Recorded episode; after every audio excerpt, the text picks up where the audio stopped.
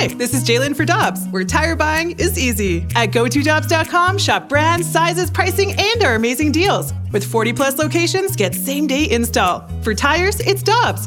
For deals you can use, click on GoToDobbs.com now.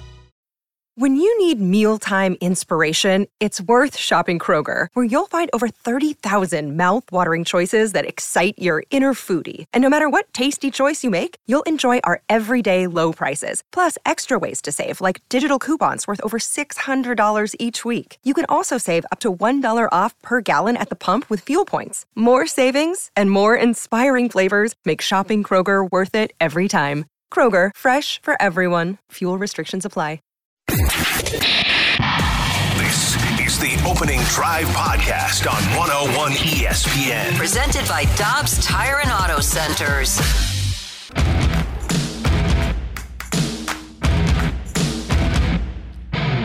Good morning, everyone. Happy Tuesday. Great to have you with us on this post Christmas edition of the opening drive on 101 ESPN in St. Louis, where at 7.03. Your time check brought to you by Clarkson Jewelers, an officially licensed Rolex jeweler with Brooke Grimsley. I'm Randy Karraker. Great to have you with us. Uh, happy post Christmas. I guess is it Merry Post Christmas or Happy Post Christmas, Brooke? Do we know? Merry post Christmas. Okay, Merry you can say. Merry post Christmas. Okay. Merry post Christmas to you, Randy. Thank you very much. We are the only people in this whole building. Did I you notice noticed that? this morning. It was like a ghost town when I came. When I pulled in the parking lot, I was like, "Oh, everybody's off, huh? Where is everybody this morning?" But sports continues to happen, so we are here. Matthew Rocchio is here. Uh, if you didn't hear late last week, Carey Davis has moved to the fast lane. He will join the fast lane starting this afternoon with Anthony Stalter and Jamie Rivers. They'll be on.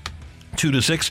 And then uh, during, as the new year unfolds, I think it's January 9th, Danny Mack, Dan McLaughlin, will join us for his first show as a member of the opening drive. So it's you and I for the next couple of weeks. It is, and I'm very excited to have Danny Mac joining us. I was listening to you guys a little bit on Friday, and Danny moving here to St. Louis. I know that he's been the voice of the Cardinals for so long, and now Chip Caray has that role. But Dan McLaughlin, just the memories that he brings with the stories that he's able to tell, it's always just so fun and refreshing to hear him talk. So I'm really excited to be able to work with him and continue to work with you, Randy. It's going to be a lot of fun. Uh, I hope that you aren't a uh, San Francisco 49. I know you're a Titans fan. Oh, You- I'm you- a Tennessee Titans fan, but oh, uh, we're we're over at a state of misery. I know that it's the Tennessee, but still, we're in a state of misery right now. But you know what? Your hockey general manager said that you were in the midst of a competitive rebuild. Hopefully, your football team's in the midst of a, a competitive rebuild. Well, you know, Randy, that competitive rebuild's been going on for a while for the Yeah, it Titans, and has. it hasn't been going well. So uh, I would would be li- I would like to get out of that rebuild stage, Mm-hmm. but. You know, it's the Tennessee Titans. It is what it is. It's a- now, the other games that happened yesterday, the Christmas Day specials. Oh my! wow. Oh, if you're just getting up and didn't get a chance to see the Niners and the Ravens last night, man, it was not much of a game. The Ravens roll 33 19. It was a 16 12 lead at halftime for Baltimore, and Brock Purdy threw a career high four interceptions, and they were all crunchers. Here's the big one for Purdy. Inside the 20. Purdy, end zone, he's picked. Intercepted by Hamilton. And a takeaway, exactly what the Ravens needed. And this kid Hamilton is a star. and San Francisco would actually wind up building a 5 nothing lead. They were able to get Lamar Jackson to take an intentional grounding penalty in the end zone, and the game stayed competitive for most of the first half. But even in their own territory, Purdy just had a rugged night. Set by the great Jerry Rice in the house tonight. Here's another pick. That's Patrick Queen. And Queen will not go down until he gets inside the 10. And that set up as a Flowers touchdown to make it 30 to 12. Still a game at that point when Queen picks off Purdy. And a, a rough night. Every quarterback is under going to undergo a rough night, not for interception night. And the Niners were minus five in the turnover differential. You'll never win a game uh, being minus five. And this may have been a Super Bowl preview. I'd be surprised if that happened to Brock Purdy again. I hope that it doesn't happen again, but it felt like he was due for this. Of course, you don't want to see somebody suffer like that. I mean, four interceptions in a game. You're not going to win with that going on.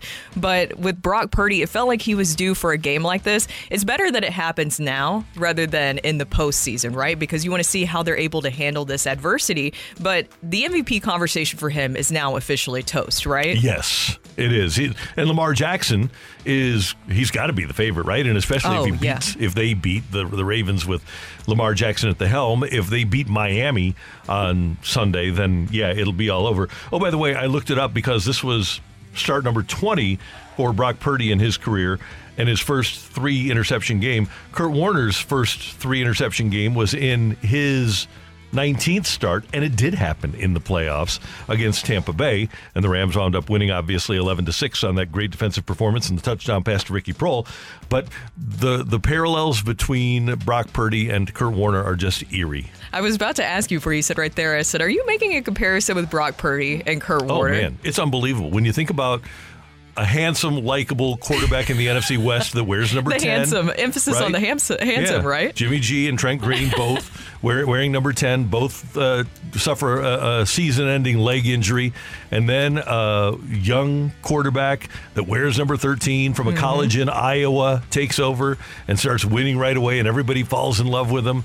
And the numbers are incredibly similar, and the surrounding cast is fantastic. Yeah, it's really amazing. And now, when you look at the numbers over 20 games, Purdy is doing things in his first 19, 20 games that only Kurt Warner had done before.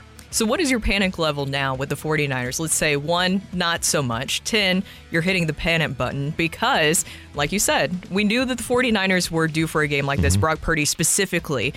But you don't, even though it's not the postseason, you don't like to see this happening Yeah. so late in December. It's zero It- because everybody has games like this. And Baltimore's really, really good. Mm-hmm. But I think this sets us up for a better Super Bowl, if indeed this is a Super Bowl preview. But I'm not worried about it. McCaffrey is going to be fine, and they're going to hand the ball off to McCaffrey. It was just a, a weird night, and those things happen. It's it's not those things. This is not a Brandon Staley. These things happen in the NFL. This is just a these things happen in the NFL, and I don't worry about it. I believe last year wasn't it that the uh, the Chiefs, or no, the year the Rams won the Super Bowl. They won, they lost three in a row down the stretch. The Chiefs lost down the stretch last year. It, it happens to every team. I think we need to point out, as we have for a couple other 49ers games, who gets hurt in that game? Trent Williams, who then mm-hmm. their backup gets hurt. So they're playing their third string tackle. And I think that you saw late in the game when Purdy walks up to Shanahan and Shanahan just kind of tells him, you know, your night's done. They, they were, I mean, they, they knew what, what what happened. It was a freak game. We're going to save Purdy. And if we have Trent Williams, this isn't going to happen again because we're not going to be getting, you know, blitzed, you know, four guys behind the line of scrimmage every play. Lamar Jackson on the other side hmm. too. He really deserves those MVP conversations, right? Because of what he's been able to do. And I think that it's really interesting because if you look at offensively this season, it really hasn't been his legs that have been much of the focal point. And I think that they've done a good job of really conserving it. We know that Lamar Jackson, that's always the conversation, right? Is that he's just going to be able to run, and that's going to be the focal mm-hmm. point. He still is able to do that, but that hasn't been the primary focus for him offensively. I know that he led the team with 45 yards rushing in this past game, but still, the way that they've been able to kind of handle that this season, I think has made it where he is healthy right now when you're getting ready for postseason play. And that has paid off for not only the Ravens, but for Lamar Jackson. Because as we've seen this season, it seems like health and availability is the Yeah. biggest thing for your quarterbacks. I'm glad you brought this up, Brooke, because I'm looking at it right now, and I didn't get a chance to look last night. But right now, uh, as I do look at it, it seems like last year, if the Ravens were third and five or less, it was going to be Lamar running the ball, right? Yeah. Last, uh, right now, I'm into the second quarter, and two third and five or less, and both of them throws by Lamar Jackson. Uh, let's see, uh, getting into a third, and they didn't have many thirds, by the way, last night, which is a good way to win football games. But it, it, it seems like there were very few instances in which they were third and five or less, and they they ran a play where he was the, the scheduled runner. he's always he's become a passing quarterback. He has. And to, and to your point, with that weapon that he has with his legs, how scary is that for the opposition? It is. And so now they, they've been able to really build that offense. That's been the big talk with him, right? Is Lamar Jackson, oh, he'll be in that conversation, but he's more of a running quarterback. Mm-hmm. This season, they've done a good job of really managing that, where he's, one, been able to maintain his health, where he's in this position right now in late December, which is huge for him and the Ravens. And now he has that ability to where he want, if he wants to break out more, you've seen in the month of December, they have been utilizing his legs more, and it's paid off for the Ravens and for him, and he's completely healthy, which is huge. Yeah. So far, and I've got two series left six, third, and five or less.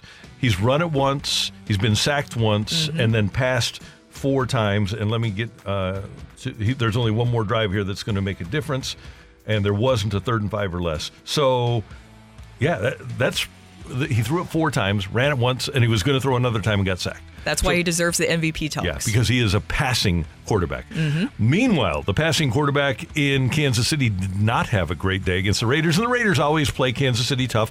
And this, by the way, might have given Antonio Pierce a job, a permanent job with the Raiders. One of the reasons they don't really want to pay another head coach. They're already paying Gruden and Josh McDaniels a ton of money, and they messed up with Rich Bisaccia a few years ago. And in the first half, after a fumble that was returned for a touchdown, Patrick Mahomes throwing the old pick six. Look at this. Ball's on the ground. Ball's on the ground. It's picked up by the Raiders. And they have a touchdown with Nichols. Mahomes throws and he's picked off. And this one's going back for a touchdown. Two two defensive touchdowns. and the final score was 20 to 14 those were the only touchdowns that the Oak- the Las Vegas Raiders scored. Steve Spagnuolo's defense was actually pretty darn good. They mm-hmm. allowed uh, 205 yards of, of total offense. The Chiefs' defense did, but the offense could never get things going. I was still convinced, though, even though they lost 20 to 14 and their offense was not good. I, I thought that Kansas City would score late after they had because you've seen it before, right? Right. You you've seen it over and over again because of who their quarterback is with Patrick Mahomes. But Randy, Patrick Mahomes looks lost right now. does. it almost give you glimpses of Josh Allen a little bit earlier this season? And do you see where I'm going with Mm-hmm. this? That maybe. Maybe there needs to be some coaching changes because look, wide receivers are not going to pop out of, out of nowhere, and I know that that's been a big conversation, and I have said that as well. Where I just don't think this is a good receiver group, and I think that Rashee Rice has emerged. He's still a rookie. That's a lot of pressure to put on him, but nothing else is changing. Patrick Mahomes looks lost right now. It reminds me of the same look. I just can remember Josh Allen's face earlier this season. I'm just looking completely lost in the system that he's in right now. I think the difference, though, is that Andy Reid's calling the plays here, Yeah. and that hasn't changed. They do have a different offensive coordinator. I think the difference here Nagy, is yeah. well, and people want to blame Taylor Swift, and they're idiots. I saw that everywhere. Yeah, but think of the name Orlando Brown. All right, Orlando Brown was their left tackle last year. He goes to Cincinnati, and they don't have the same offensive line that they had last year, and especially that the, the interior isn't playing as well. Humphrey isn't playing as well as he's played in the past. Uh, Joe Thuney has had his moments this year, Uh, but the big thing is at left tackle they're a mess right now, and Mahomes is always under siege. It has nothing to do with Taylor Swift, and I I don't think it has an awful lot to do with Nagy because I think it's Reid and Mahomes that run that show there. Uh, it's more about the receivers, as you mentioned. Rashee Yeah. Rice is what he is, but he's not even Juju Smith Schuster. No. Right? And the offensive line. And once they get that problem solved at left tackle, I think they'll be a lot better. Yeah, that's a big part of it. And it was a game that I do think, though, that Patrick Mahomes, you mentioned him there, that he really has to look at himself in the mirror and hold himself accountable because there was definitely times, I don't know if you noticed this, where it was like he was waiting for the bigger play downfield. And mm-hmm. that play isn't emerging. Right. It hasn't emerged really much this season. And that's not coming out of anywhere at this point, where he also has to protect himself. And there was times that he wasn't doing a good job of that. No, he, he's always look, and especially on the interception at the end, Yes. where he's rolling to the right, and you're thinking, I thought he was throwing the ball away, and it gets picked off. Yeah. right. Mm-hmm. So you're right, and it's hard for them because if, if you watch, it's interesting. Not all the, well, every single play. Kelce is at least double teamed. Sometimes they triple team him because they have no respect for anybody else. Yeah, right? exactly. And if you can't throw to the one receiver you can count on, then what do you do? And he can try to check down, but there's nobody to catch check down passes either, except Mhm. for Kadarius Toney, and he doesn't catch them. No, and then And the he run game. yesterday, yeah. yeah, and the run game is inconsistent. I mean, you have Isaiah Pacheco who is knocked out of the game, and Helaire. He's had a little bit of a spark, but he hasn't really provided much. And I don't think they're run blocking very well either. That goes back to the offensive line. It, Yeah. it does, it doesn't seem like they have the holes that they've had in the past. Did you see that Patrick Mahomes g- gifted his offensive line some golf carts? Do you think that he returned them after that yes, game? I do.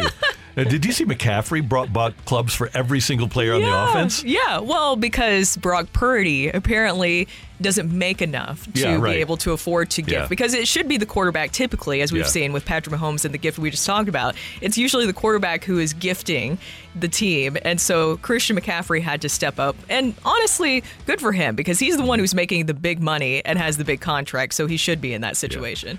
Uh, so a, a bad weekend for the Chiefs, a good weekend for Antonio Pierce. We'll talk later about a good weekend for the Lions as they clinch their first division since 1993. Congratulations to Lions fans who have been there through thick and thin, and congratulations to the St. Louis Blues. The, uh, yes. what, what are they calling it? The Miracle Miracle on Clark Street. Miracle on Clark Street on I love Saturday that. night. Yeah. That's a movie I'd watch. Can it be a miracle if it's a team that doesn't make the playoffs ultimately, though? Oh, don't take away from the beautiful moment, Okay, I won't Randy. then. I won't. Don't- it can don't be a do miracle. that. Just the Blackhawks. We don't mention anything else around the context. Like, why do they have Connor Bedard? We don't talk about that. Okay. Okay. That's Why do they have this wonderkin player? No need. I'm still bought Because in on that conspiracy theory. Gifted him to the Blackhawks? Fair. I, I'm still bought in on that conspiracy theory. totally. It just it's, 100% it's too that. perfect of timing. I don't believe. I, I know that fate sometimes works in mysterious ways, but that's a little too obvious. Gary Bettman is a Blackhawks fan. Mm. He's a fan of money. Yes. And if the, the Hawks are good, that's money for Gary Bettman in the NHL. And see, this is why baseball's in trouble because when the NHL rigs a draft, they do it for Chicago. When the baseball rigs the draft, they do it for the state of Ohio. Or Pittsburgh. Seems like a weird move to me. Although the NHL has done it for Pittsburgh a couple times too. Come to think of it. Come to think of it. Oh, yeah. All of a sudden, it's all coming back, huh? Yeah. Coming up, three things we love from the weekend here on 101 ESPN. You're back to the opening drive podcast on 101 ESPN. Presented by Dobbs Tire and Auto Centers.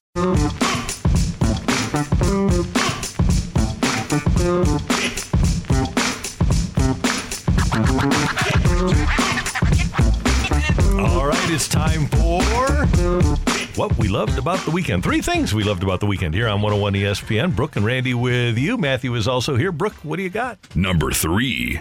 Well, mine's going to have to be the miracle on Clark Street, as we just street. I said streak, street, as we dubbed it earlier. Now, Randy, I know that you were trying to bring up that you know postseason playoffs, if it really matters, it does matter because I think anytime that you have this rivalry going on and it's a good game, and the Blues were able to come back in that manner in that mm-hmm. game. Randy, I thought that game was done. I thought it was too. done 5-2 after that third period. Bedard Michigan goal, that lacrosse style goal, a goal. I thought that they were done after that point. point, and for them to be able to come back was just really exciting to see. I still, of course, hate the fact that they had to lose Craig Berube, and he will always be loved here in St. Louis for what he was able to accomplish. But right now, this team is playing with a very renewed energy, and it is exciting to see. And the fact they were able to come up and come back in that manner was exciting to see as well. Brooke, one of the things that social media can make somebody look like is an idiot. And one of the reasons that I never go on social media and say player X is terrible during a game is Yeah. because you don't know what's going to happen for the rest of the game. I will tell you that I would have gone on social media if I were an idiot and said Justin Faulk is terrible uh, during that game. But then he winds up scoring the huge goal and the Blues wind up winning and he winds up being the number one star. There you go. And you know what? It's hard to play hockey. It's hard to play sports. It's not easy to to play, and you are going to get turned around, and you're going to have bad moments at times. It happens to every player in every professional sport. And oh, by the way, the other team tries too. Uh, so Do I- they? Yeah, sometimes they're trying to win too. Uh, so congratulations to uh, to Justin Faulk and the Blues for uh, pulling off that miracle. It, w- it was fantastic. It really was, and just exciting to see. Yeah. Uh, Brooke, my number three, and I know you're going to get to this, is the bragging rights game. I went with uh, Bob and Tony Hawkins from Hawkins Construction and Tim Weiss from from uh, Weiss Construction, and uh, had a, a great time at the game. Even though it really wasn't that competitive, man, that atmosphere is so cool for the bragging rights game, and it was a few more Illinois fans than Mizzou fans there, but it was half and half, and just the vibe. And you, this is the start of the holiday season when you go to the bragging rights game. Just the vibe around the game on uh, Thursday night was really cool. It was fun. And typically, I feel like it's snowing here. Every time that since I moved here, that it's typically snowing, but then it was weirdly warm this weekend. But I just love the environment of having it over at Enterprise Center. It's really cool to see. What in the world happened to Mizzou, by the way? Yeah, Rock, not are you okay? I, I, I think they're just. Uh, They got blitzed. well, here's the thing: they aren't. They aren't as good as Illinois. That's No. just, that's the thing. They, Illinois is big. They're smooth. They're fast. They're long. And Missouri isn't. and, and here's the thing: they have Terrence Shannon Jr. and Coleman Hawkins, and Yep. Mizzou no longer has Kobe Brown, and that's Yeah. them's the breaks, and and and kind of the phrase that's been going around about Dennis Gates, which is true, which I don't fault him for, which is he gambled in the portal, he lost, which is that that's going to mm-hmm. happen sometimes in- in the new way that sports work. yep. Number two. My number two, going back to the Blues game this past weekend, there was a very special and touching moment when they decided to go and uh, put on camera. Chaser, he was at the Blues game. If you guys haven't seen this, please go watch the video. Kelly Chase, he was back in the building. As we know, he's been battling leukemia and he is so strong. And the fans made sure to tell him and show him how much we are supporting him as he's battling through this.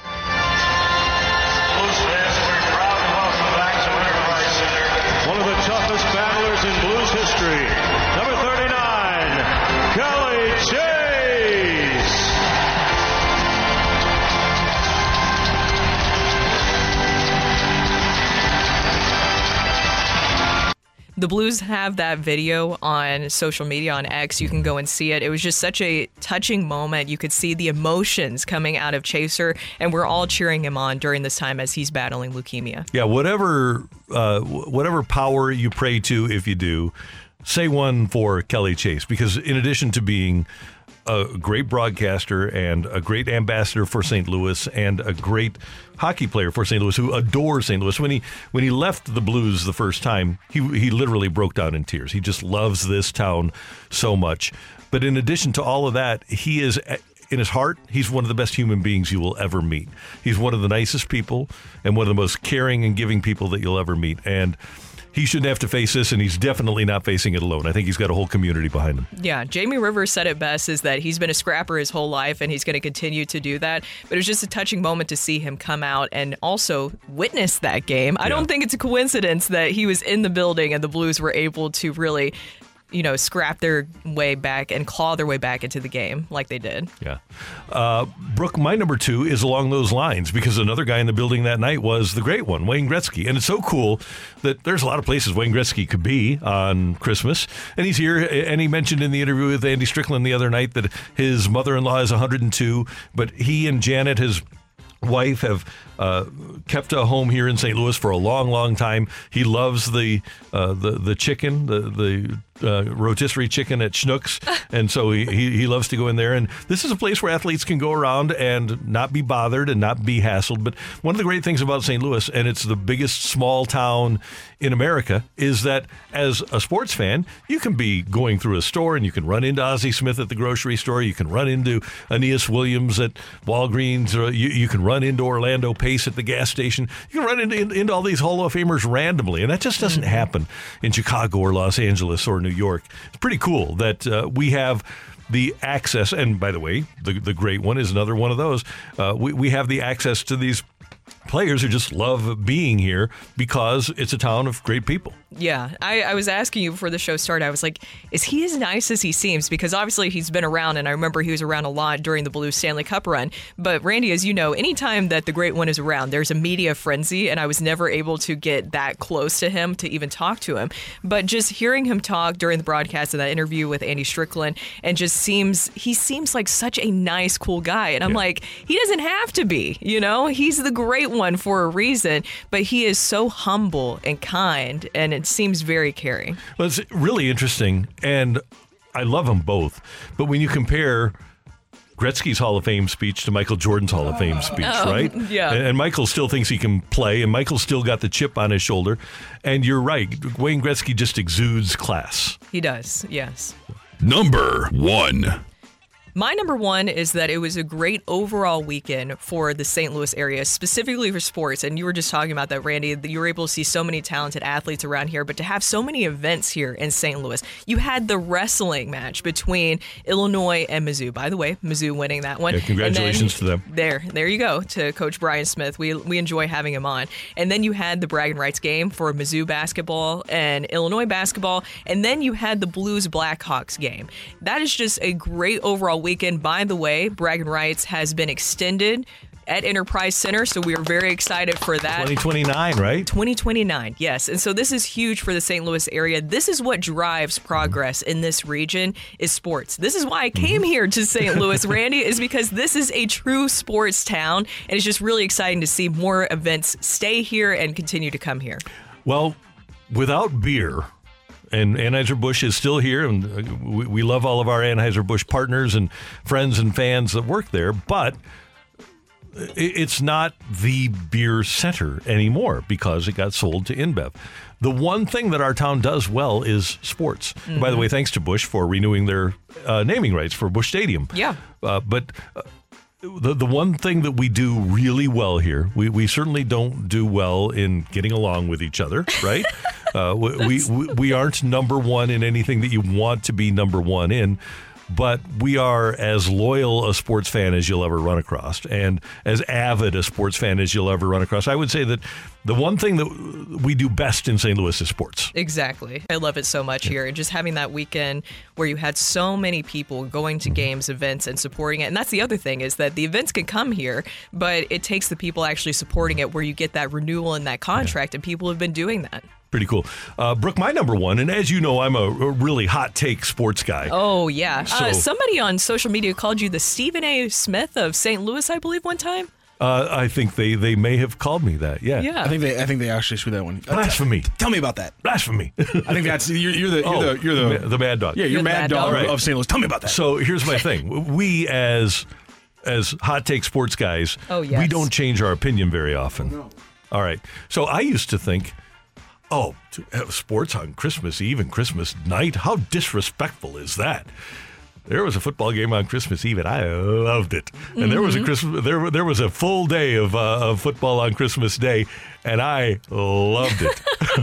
Thank you, NFL, for being as disrespectful as you can be because you entertained me, and I loved it. I I loved all the sports on Christmas Eve and Christmas Day. Is it really disrespectful though? Because then it brings everybody together, where you're you're you're gathering together to go stare at the TV.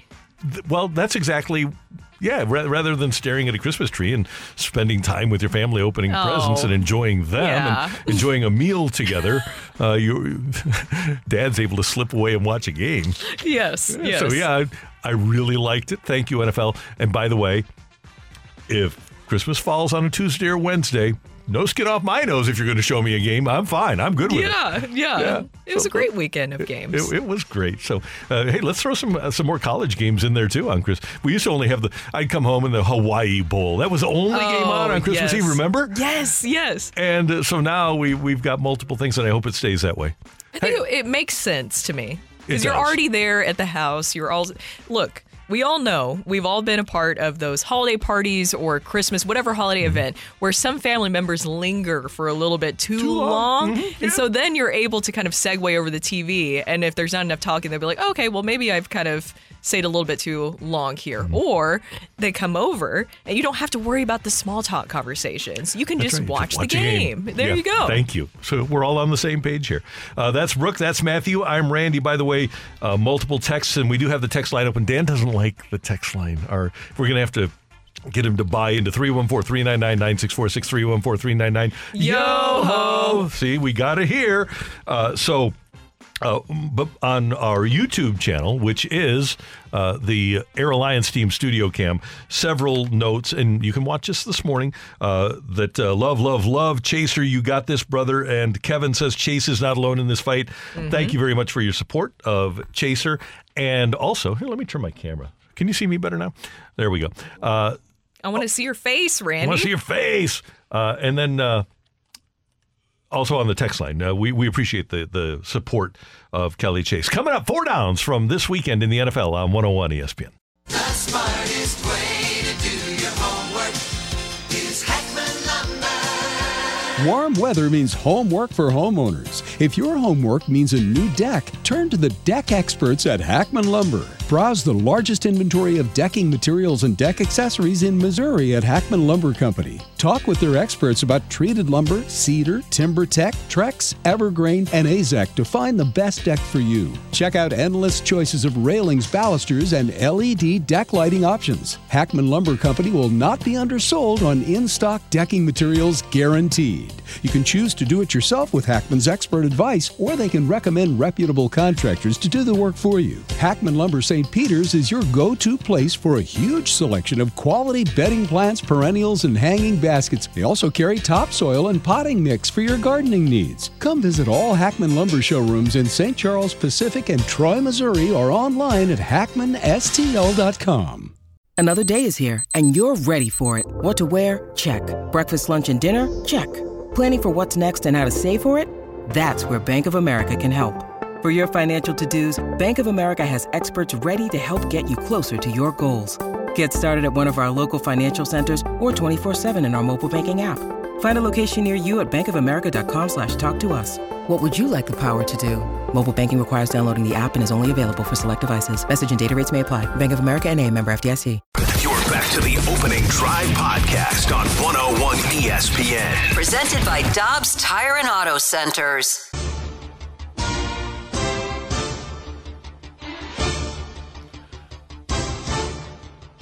Time for four downs from the National Football League from First this down. weekend. Brooke, what do you got on first down?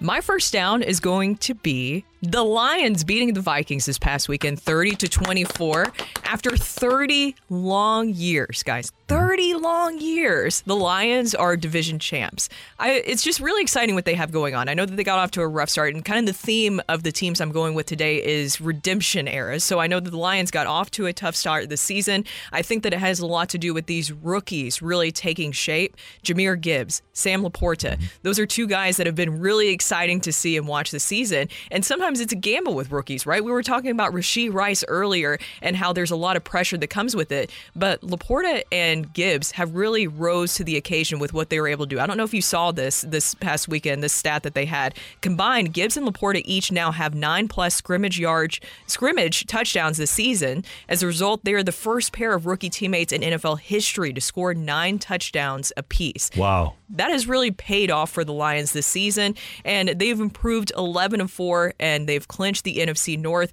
It's really exciting to see what they have built this season. Their coach has done a magnificent job. Mhm. Uh, Jared Goff is a stud at quarterback. Apparently, the the Rams, who did, by the way, win a Super Bowl after trading him, but they didn't see a future in him. But one of the cool things about them, from my standpoint, and I, I think everybody that uh, lives here, is that they have three St. Louisans that are contributing on a regular basis. You mentioned Laporta, Jameson Williams, who went to Cardinal Ritter before going to Ohio State and then Alabama, and then their punter Jack Fox is one of the best mm-hmm. punters in the NFL. So yeah, they're they're they're not only a fun team and a fan base that has paid the price over the years. One playoff victory for that franchise since 1957. I'm so happy for their fans. Yeah, and who knows what will happen next, but still, they deserve a lot of credit for what they've been able to accomplish, especially for those rookies. The rookies have really been the story. I know that you mentioned Jared Goff there, but the rookies have been the big Mhm. story. Yeah. Or I guess you could say surprise this season for the Lions and their success. Yeah. Uh, Brooke, time for second, Second down. There we go. I mention this all the time that I think that one of the problems that quarterbacks in the NFL have is being in the wrong place at the wrong time. You look at Zach Wilson, he probably did not get drafted to the right spot. Daniel Jones probably didn't get drafted to the right spot. Uh, J- Justin Love, Jordan Love probably did. Justin Fields probably did not. One guy who was in the right spot, then in the wrong spot, and is back in the right spot is Joe Flacco. In his first five years in the NFL, he leads teams to records of 11 and 5, 9 and 7, 12 and 4, 12 and 4, 10 and 6, then 8 and 8, 10 and 6 before injuries hit and he, he still only had one losing season with the Ravens. Then he goes to Denver, a disaster, and the Broncos are two and six. Then he goes to the Jets, maybe the biggest disaster in the league, and his quarterback records are 0 and 4, 0 and 1, and 1 and 3. Now he's with a place where they have talent, they can run the ball, they have talent on the outside, Amari Cooper, they have a good tight end in David and Njoku, they have a good offensive line and a good defense, and lo and behold, Joe Flacco is 3 and 1 with the Cleveland Browns and looks like one of the great stories in the NFL this year. It's amazing to me how a team can make a quarterback at times rather than the quarterback making the team. And if Joe Flacco is still with the Jets, he and they are still a disaster. But he moves from on Thanksgiving from the couch to the Browns, and he's in the right place at the right time. He said from the couch to the Browns. Literally, they called him while he was on his couch on Thanksgiving and signed him, and here he is headed to the playoffs. It's so weird how this has all worked out. But I do think that the right place, right time really does matter. And Joe Flacco has really proved that this season. Now, do you have any concerns about how long this will go on for the Browns and for Flacco? I do, yeah. But you know what? I if the playoffs started today, I, I would be intrigued by, uh, and I think their matchup would be Kansas City. Mhm. I think it'd be the Browns at Kansas City. I, I would be really intrigued by that game. With the Raiders winning at KC yesterday, Yeah. I'd be really interested to see what happens. And also- that defense, man. Yeah, the Browns defense is the reason that they've been able to stay Mhm. around. Also, you mentioned the Chiefs. The Chiefs defense is the reason why they've been able to stay around while they try to figure out things offensively. And that seems to be the key for a lot of these teams is okay, your defense needs to be good enough to keep you in games and even help you win games while you're trying to figure out what's going on offensively, especially with everything that the Browns have gone through this season. And by the way, I had forgotten the connection until I saw Spags with Antonio Pierce yesterday post game. But Spags was the defensive coordinator for the Giants when Pierce was their middle linebacker when they won the Super Bowl over the Patriots. How much money should I start saving to bet on Joe Flacco throwing a pick six in a playoff game? Because it feels like the most obvious thing I've ever think Don't in do my, it. think in my entire Don't do it. Really? No, this is this is the new Joe Flacco. Renewed, Yeah. revitalized. Did you watch Amari Cooper the other day? Amari, that Yeah, connection he- that he has was with Amari insane. Cooper. Yes. Yeah. Yes. that was insane. All right, fine. Third down.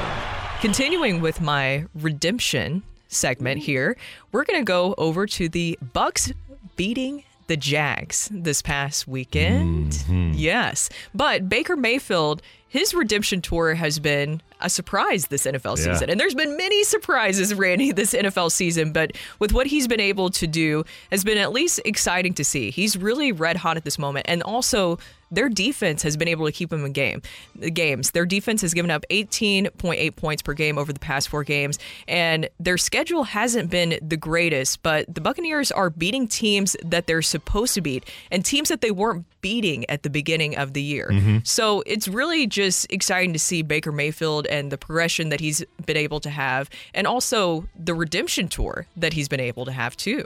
Is this another case of what we were just talking about? Is in right place, right time? It feels like it, right? Yeah, because it, it doesn't feel like they ever really liked him.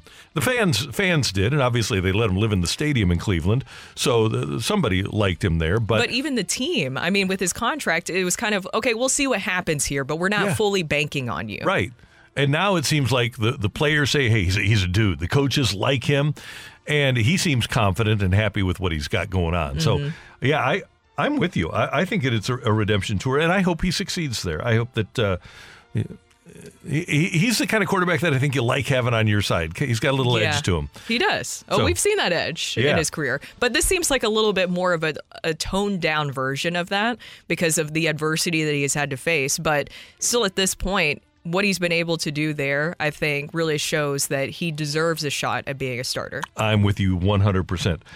Fourth down. Time for fourth down. Brooke, the Dallas Cowboys are 7 and 0 at home and now 3 and 5 on the road. Their road losses at Arizona, 28 to 16. They lose to the 49ers, but it wasn't close. It was 42 to 10. They lose to the Eagles 28-23. The Cowboys do on the road. And they've lost their last two at Buffalo and then they choke against Miami on uh, Sunday uh, against the Dolphins or on that would have been Saturday, Saturday against the Dolphins.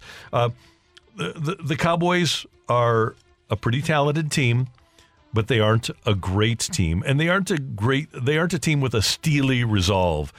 I would be really concerned as a Cowboy fan if I were ever. That would be like the worst curse of my life to be a Cowboy fan.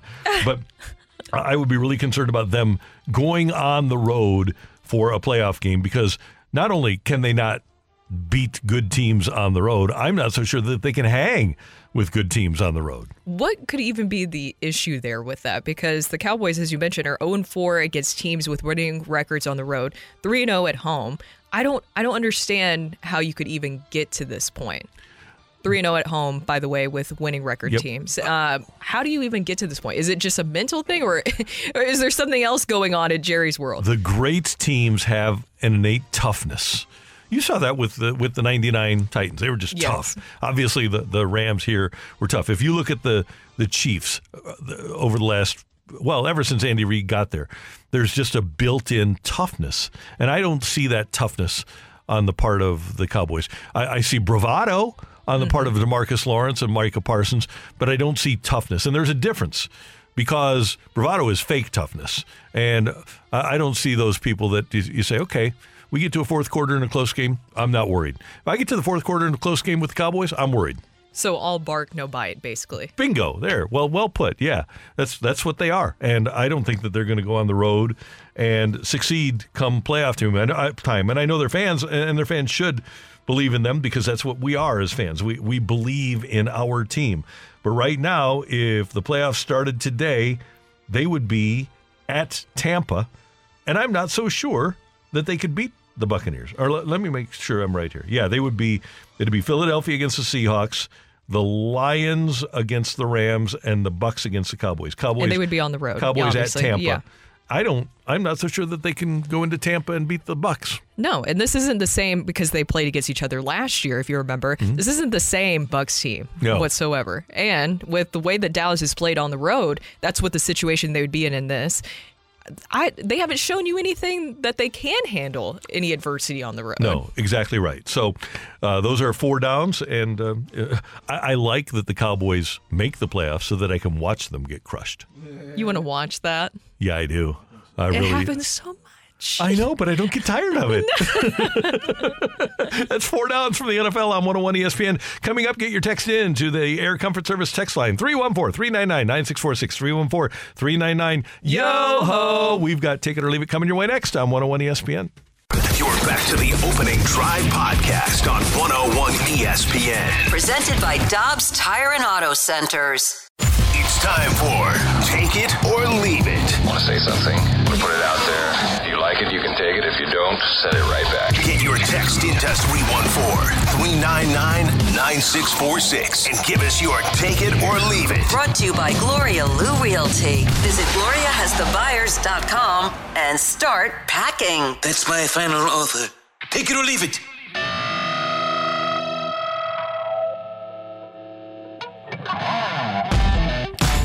With Brooke Grimsley and Matthew Rocchio, I'm Randy Karraker. Get your text in to the Air Comfort Service text line 314 399 9646 314 399 Yo ho! Okay, Brooke, the Cincinnati Enquirer reported yesterday that the Chicago White Sox have requested three of the Reds' top four prospects in exchange for Dylan Cease, an A ball right hander, a right hander who's made his way to the major leagues, and uh, their other uh, prospect is a shortstop. Take it or leave it, without including Masyn Winn in the deal, the Cardinals should give up a package that would include Tink Hence, Gordon Graceffo, and a young major league middle infielder, Nolan Gorman, to get Dylan Cease. Ooh. Man. I okay, so can I do two versions of this? I Yes, think. Cardinals wise, John Mozeliak, I think that he would leave that. I Mhm. can't see him giving up that because that is a lot. It they're is. wanting they're wanting quality and quantity. They are. basically, the Yep. White Sox are asking a lot in this trade with Dylan Cease. Now, personally.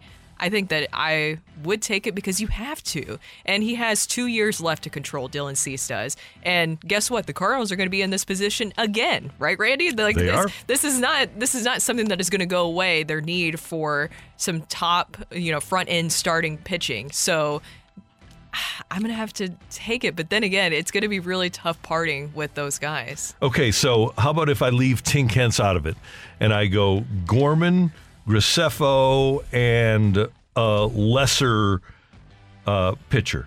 Uh, Is there any way we can leave Gorman out of this, or no, no? no, he's the centerpiece for the White Sox. So, uh, and I won't use any of the guys that we got in trades. We are, are the Cardinals.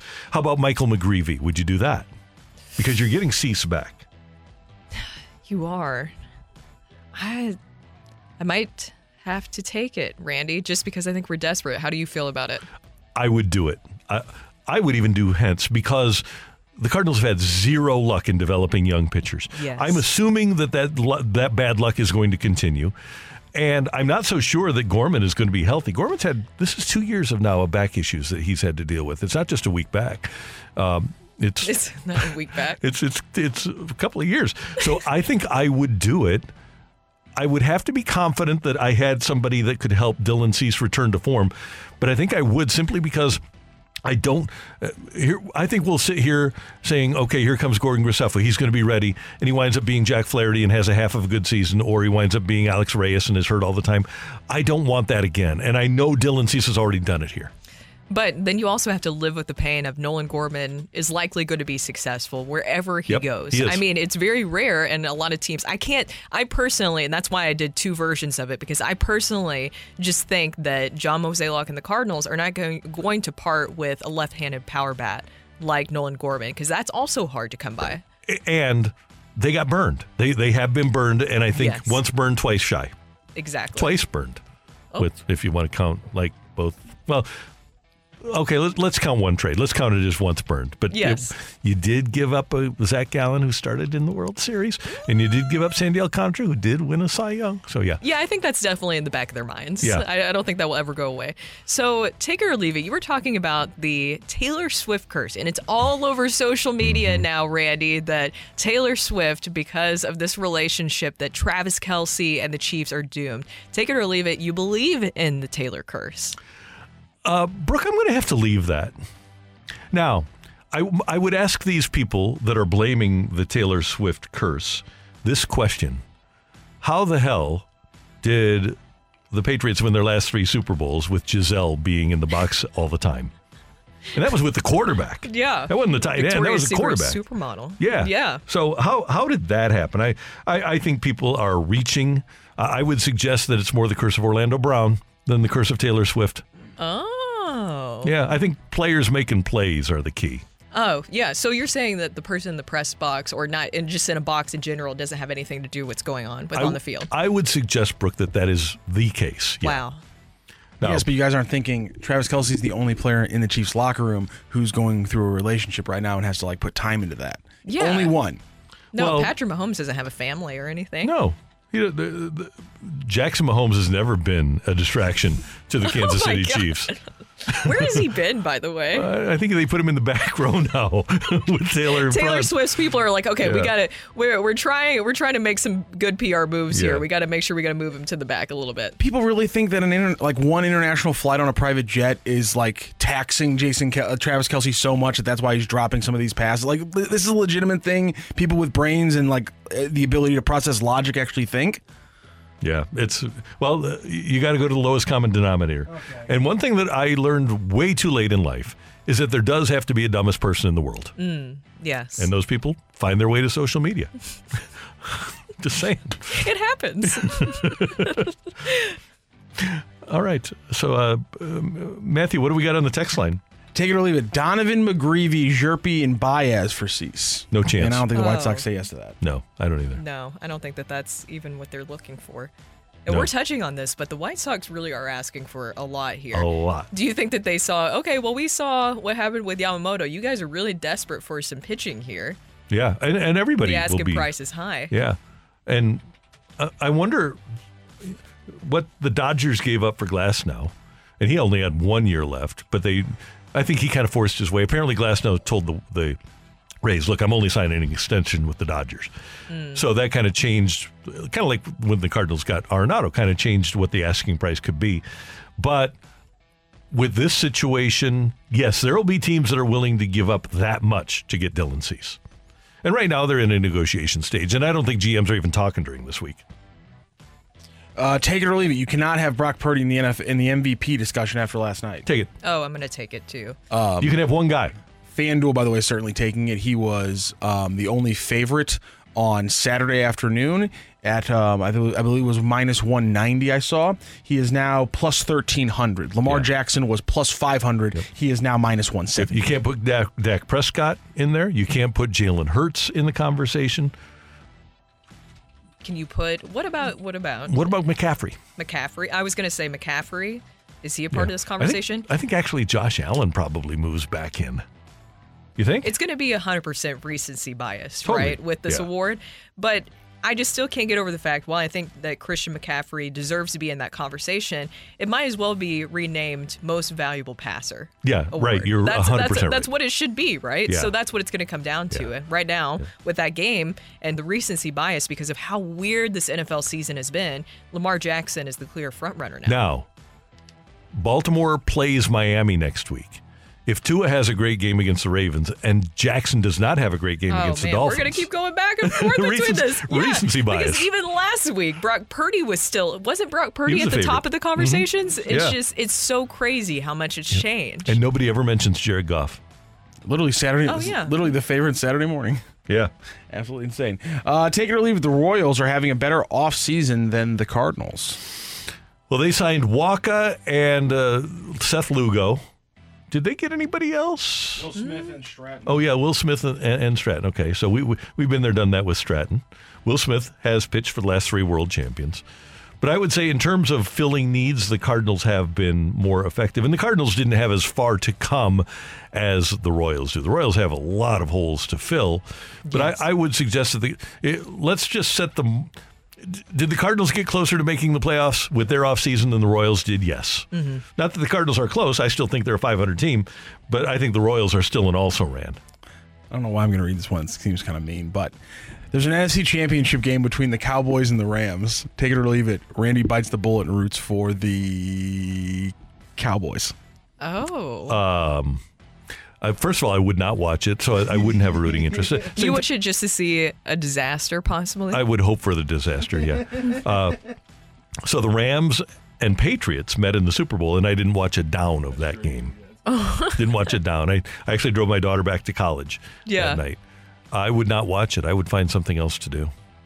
I would go to- Anything else? I would go to a movie theater. I like that. I like that. I would stay away. One final one. Take it or leave it. It's perfectly acceptable to leave up your Christmas decorations until New Year's. Oh, Totally take that. Yeah, I'm gonna 100%. it. Yeah. I, I don't see anything wrong with that. I, I have a friend that keeps stuff up until like April or May. April or May. Yeah, it's a joyous season. Just to- Randy, are you the are you the friend? Are you No, the I'm friend in this not. No. situation?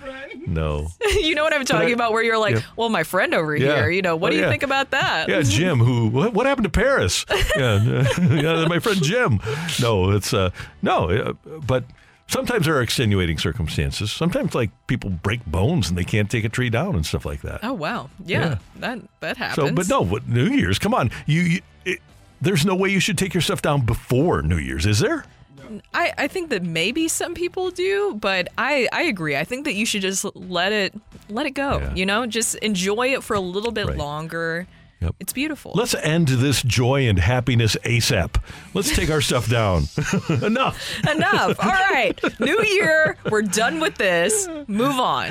Coming up here on 101 ESPN, Greg Amsinger highlighted the move, one move that the Cardinals can make to put up a fight against the Doyers. Would it be enough? That's next on 101 ESPN to the Opening Drive Podcast on 101 ESPN. Presented by Dobbs Tire and Auto Centers. Day's top stories. It's the Opening Drive's fresh take.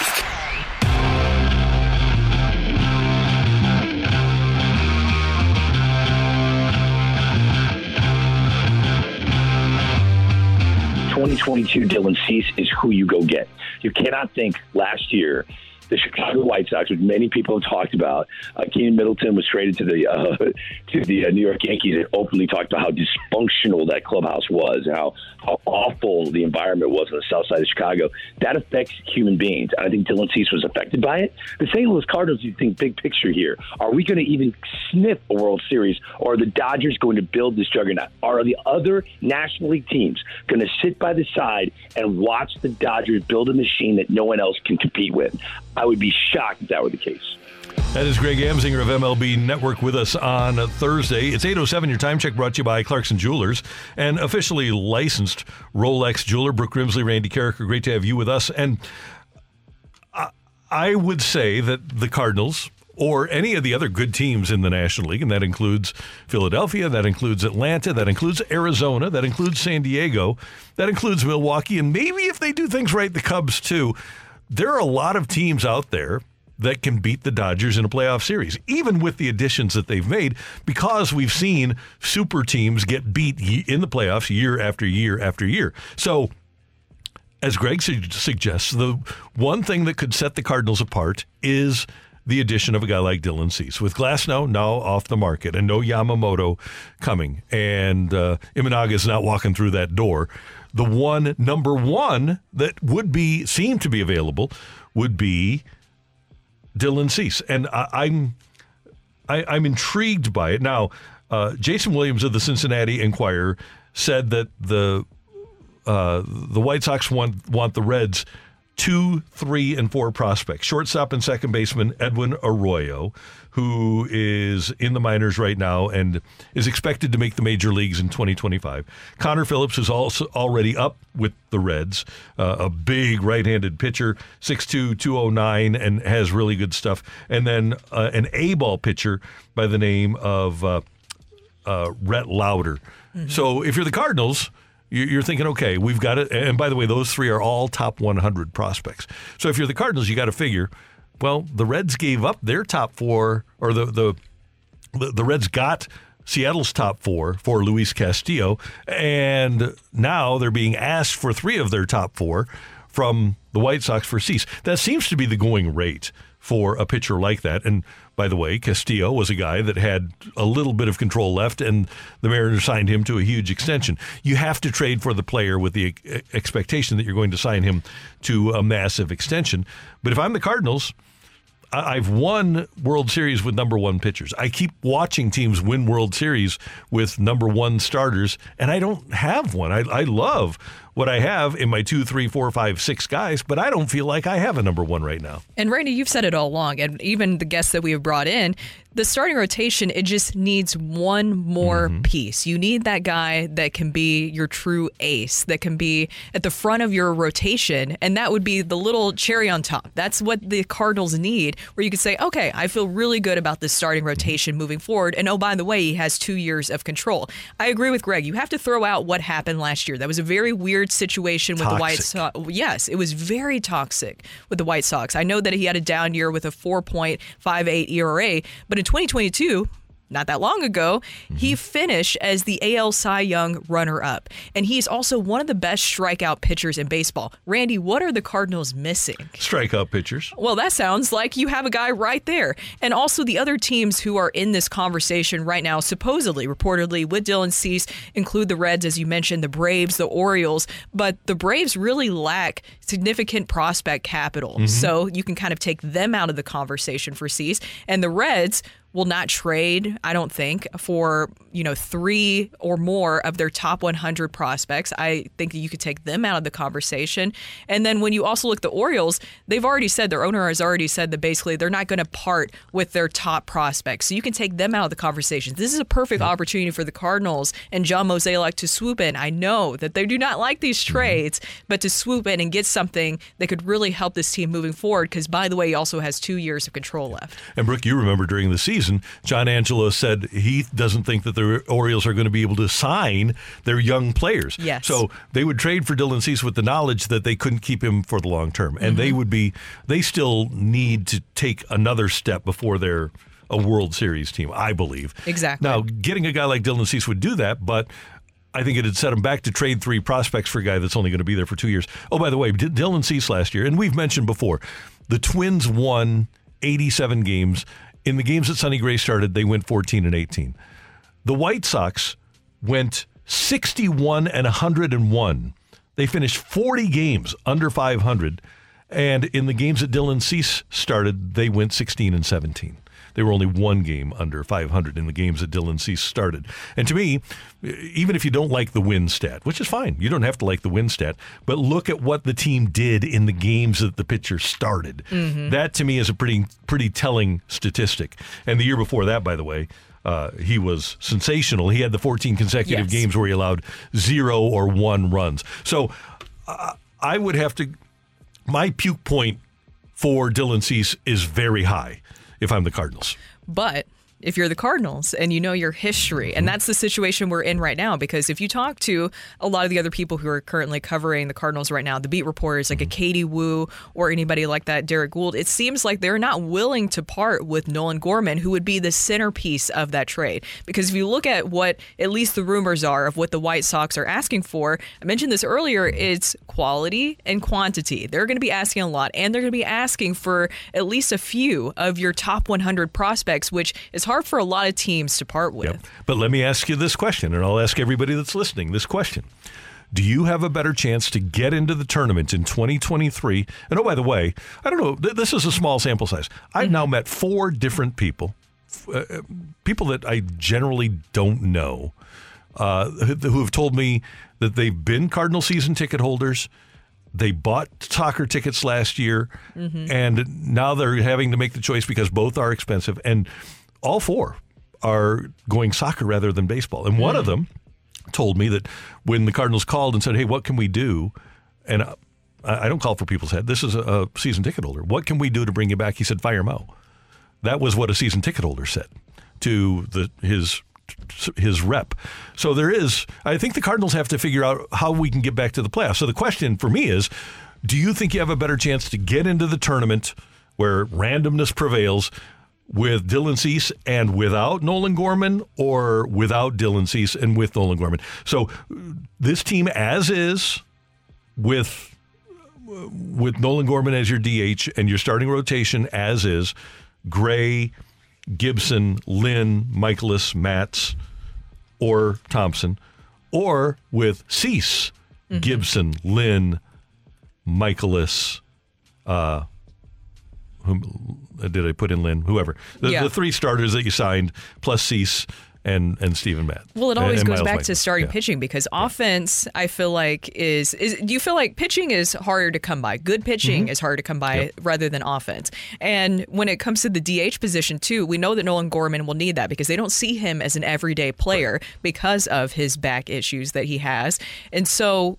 You also have Paul Goldschmidt, who, by the way, was DHing a little bit more. I know Mm-hmm. that it's still not a lot, but he was DHing a little bit more last season because he's getting on up there in age. So, how much time is he going to be DHing this season with Nolan Gorman? So, how much are we going to actually be utilizing Nolan Gorman this season? Well, and then the following year, or maybe even this year, if Victor Scott is on your team, does Walker move to first, Mm. and whoever is playing center field move to right? yeah.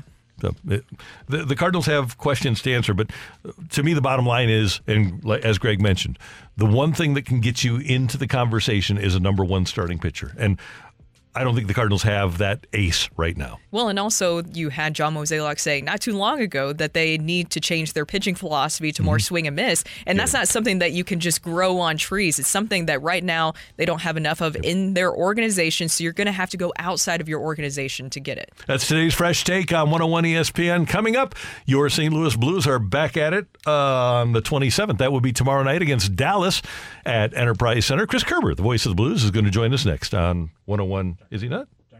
Oh, John Kelly. John it's Kelly. Tuesday. I'm thinking it's Monday. JK is It's next on 101 ESPN. Just JK. Just You're back to the opening drive podcast on 101 ESPN. Presented by Dobbs Tire and Auto Centers. We're talking everything St. Louis Blues as we head into the Blues booth. Presented by Boardwalk Hardwood Floors, a proud partner of your St. Louis Blues. Find your perfect new floor at our four convenient locations and online at boardwalkhardwood.com. He sees him. He's covered though. Now Hayes rips out across and a shot, and they score!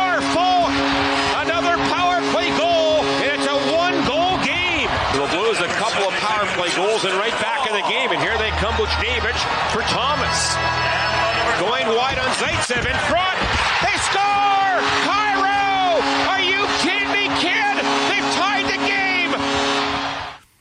The Miracle on Clark Street on Saturday night over at Enterprise Center. The Blues come back for a win over the Blackhawks. And now the Blues will take on the Stars tomorrow night at Enterprise Center. John Kelly, who you just heard there, the TV voice of the Blues on Bally Sports Midwest, joins us. Uh, JK, hope Christmas was great. Good morning. How are you doing? Yeah, doing great. Hopefully, you guys had a good Christmas as well. Uh, happy holidays, everyone. Yeah, same to you. And I, I want to start with this. We- We'll start after the game because if people go to uh, the Blues website, stlblues.com, they can see the late shift with yourself and Darren Pang. And boy, was that fun. You guys had a great time, and it was a fun watch. And I could tell, JK, that you had a great time. Yeah, it's fun to you know to see Darren again, and you know obviously I had seen him in Chicago a couple of weeks earlier, but uh, you know to be on the air with him with Andy Strickland and uh, telling stories and stuff like that. Um, obviously, the fans gave him a great reception when they played that welcome back video during the game, and you know so well deserved. So always great to see my little guy with gumption, guys. it is Really always is. great to see him. Well, JK, we have to talk about the miracle on Clark Street. What in the world happened? Because there's so many different things that happened in that game, but what in the world happened and shifted when the Blues went into that third period? Well, you know, they go down by three, right? To give up the shorthanded goal, and um, then the power play. I mean, it's the it's the story of the year, really, the power play and how it's sort of sputtered along. But for whatever reason, since the coaching changed, they they've come to life, and they got the two power play goals. And you know, I, I really think the first one um, was was the key one to get them sort of going. And then you know, Kyrou ties the game, and then you know, Faulk's goal wa- was a bad goal. I mean, it's it's a wrist shot from the wall on the right side, and the goaltender had to go off his blocker. But um, you know, by then he, the, the goaltender was under siege, and um, you know, Soderblom might have been tired. I don't know, but you know, not to take anything away from the Blues, um, it was a great comeback, and it's not often in hockey that you come back to win when down by three goals, uh, the way the Blues did. So. Uh, as you guys calling it Christmas on Clark Street, Clark Street rather, it um, it certainly was a bit of a miracle to come back like that. It was really fun. JK, what are your impressions after seeing Bedard a couple of times? He is a he is an incredibly smart hockey player, um, highly competitive, and he's got an unbelievable shot. And you know when he scored that Michigan goal the other night, it was truly one of the most amazing goals that I've seen live in my in my you know career watching hockey, and it, it was special. I mean, it takes a special talent to even try that, let alone to pull it off. Um, I, I think though with his shot that he is going to be one of those guys that is going to be a perennial you know, I don't know. Obviously, it depends on on his supporting cast. Right now, they don't have much around him, um, but certainly he'll be a 35, 40, maybe 50 goal scorer every single year in the NHL. That's how good he is, and that's how good a shot he has. Well, does that help with renewing the rivalry between the Blues and the Blackhawks? Will it help? Yes. Yeah, absolutely. I think that you know it's always going to be a great rivalry, right, Brooke? I mean, regardless of where the teams are in the standings, just like the Cubs and Cardinals. But I, I do think that the rivalries are enhanced and made better when number one, both teams are are good and competitive, and number two, when you meet in playoffs, that's when it really ramps up to to a really hot level. So. Um, you know, right now the Blackhawks, as we know, are in a complete rebuild, and it's going to take a couple of years for them to to be competitive, and you know, hopefully for Blues fans, more than a couple of years. We don't really care, quite honestly. Um, but you know, it's always going to be a fun rivalry, and, and you know, the Blues are now uh, two and one on the season against them. Um, but it's always, you know, when that jersey comes to town and that team comes to town, it's always fun to go to the games and uh, especially to beat the Hawks, especially the way the Blues did the other night. Yeah, it kind of revitalizes it. Well, I wanted to ask you about Robert Thomas, another multi point game for him. And he's on pace now for over 90 points this season. He's really emerged as the Blues' number one center and has grown into that role with the exit of Ryan O'Reilly. What have you seen from Robert this season? You know, I think the biggest thing, aside from the, the obvious, which are the points, and he's one of the top point producers at even strength in the NHL this year, by the way. Um, he's now in the top 25 in scoring in the entire NHL. But I think that the biggest thing is that I've seen consistency, and you know he, he hasn't had the, his down games haven't been terrible games, uh, and he's producing almost every night. So you know that's the sign of a really top player. Um, obviously, you can't produce two, three points every single night unless you're Wayne Gretzky, right? It's just too hard a league. So, um, you know, he's playing against the toughest matchups and the, the top D pairs and things like that, especially on the road. Yet he's continuing to produce, and that's the sign where you're emerging as a top player. So I, I think the fact that he's been consistently really strong every night is is the biggest part of his growth that I've seen this season. John, it's interesting that you use, use that word consistently because that was what I was going to ask you about. You've said before over the course of the last couple of years that this edition of the Blues have been the most inconsistent you'd ever seen. Is five games enough to allow you to figure out what this team is under uh, Alex uh, under the new coach Drew Bannister? Uh, quite honestly, Randy, I think I need to see more. And not that I'm being critical of what Bannister has done or the team has done, but I, I think five games is is not really quite enough of a snapshot. Uh, I think ten games might be more of a of a fair evaluation. Um, but so far, so good. I mean, they've won four or five under under Bannister, and except for the Tampa game, Tampa Bay game rather, they played really hard and played really well. So um, they need to eliminate uh, games like that. But you know, Tampa's a good team, and the Blues came out and had a bad start, and you know, had too many penalties and things like that. But uh, so far, so good. You know, if you can win four or five the rest of the way, you're a playoff team, right? It's pretty obvious. Um, they'll take that.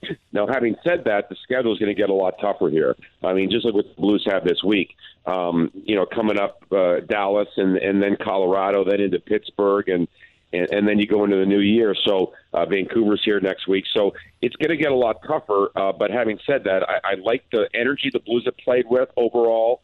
And uh, you know, we mentioned the power play; that's been better. Um, I just think their overall game has been sharper, except for that one outlier against Tampa Bay. John Kelly, it's always good to hear your voice. Thanks so much. Glad that you and the family had a good Christmas. Have a great weekend. We will talk to you in 2024. Okay, great. Happy New Year. Thanks for having me. Appreciate it. Thank you, sir.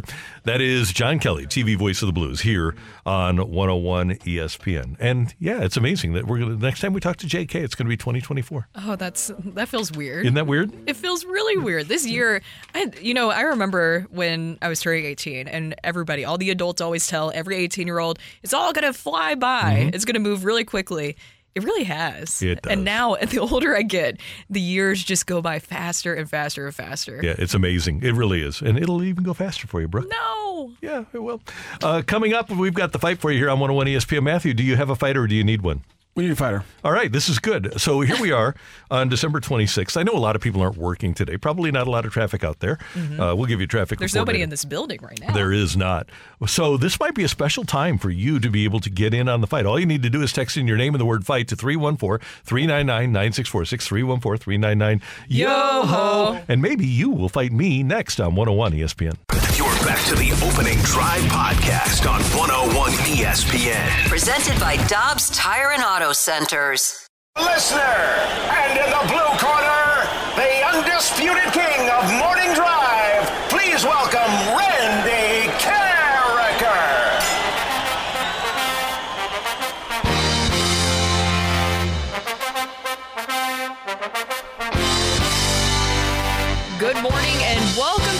fight. This is the opening drive. Brooke Grimsley here alongside Matthew Rocchio, and it is time for Randy to take on a listener in the fight. And we're welcoming in David. David, how are you doing today? Doing well. How about you guys? Good. Did you have a good Christmas? Yeah. Yeah, a Kids pretty good were, uh, Christmas. ki- kids got plenty of stuff. Oh, that's nice. Well, maybe you'll get a gift yourself today by possibly beating Randy in the fight. Are you ready for that, David? Yes, I am. All right, we'll get started with question number one. In the upcoming Winter Classic, the Kraken and Golden Knights will face off, and that means four former Stanley Cup winning Blues in action. Which of those four players scored the most points for the Blues in that 2018 19 campaign with 41? Is it Jaden Schwartz, Vince Dunn, or Alex Pietrangelo? Uh, I feel like it'd be Schwartzy. Final answer? Yeah, final answer. All right. Which, um, other than uh, Connor Bedard against the Blues, which other young NHL star star also scored a lacrosse style Michigan goal on Saturday night? Was that Alex DeBrincat, Cole Caufield, or Trevor Zegras?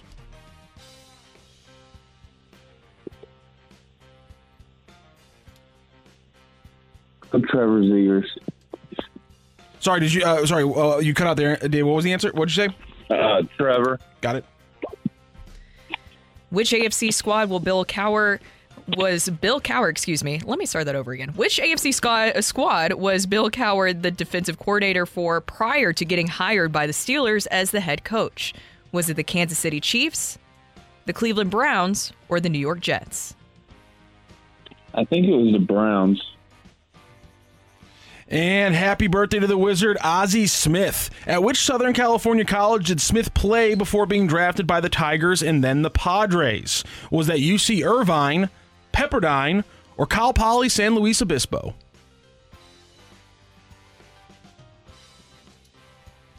Let's go with UC Irvine. All right, we will double check our score. We will bring in Randy Karraker. All right, David, how are you feeling? Uh, not too well. No, not too well. Was there anything in particular you were looking for?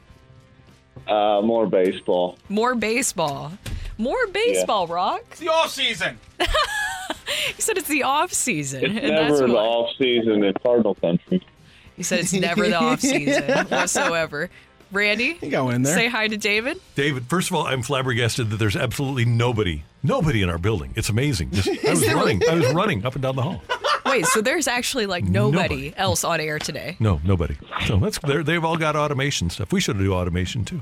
Wow. Anyway, hi David. How are you? Good. How about you, Randy? Doing well. Thanks for listening. Thanks for playing. We do appreciate it. All right, Randy, you ready to take on David in the fight? I think so. I'm ready. Question number one. In the upcoming Winter Classic, the Kraken and Golden Knights will face off, and that means four former Stanley Cup winning Blues in action. Wow. Which of those four players scored the most points for the Blues in that 2018 19 campaign with 41? Okay, so uh, Kraken and Vegas. So you've got Petro, you've got Schwartzy, you've got Dunner, and you've got Barbashev. Those are the four, correct?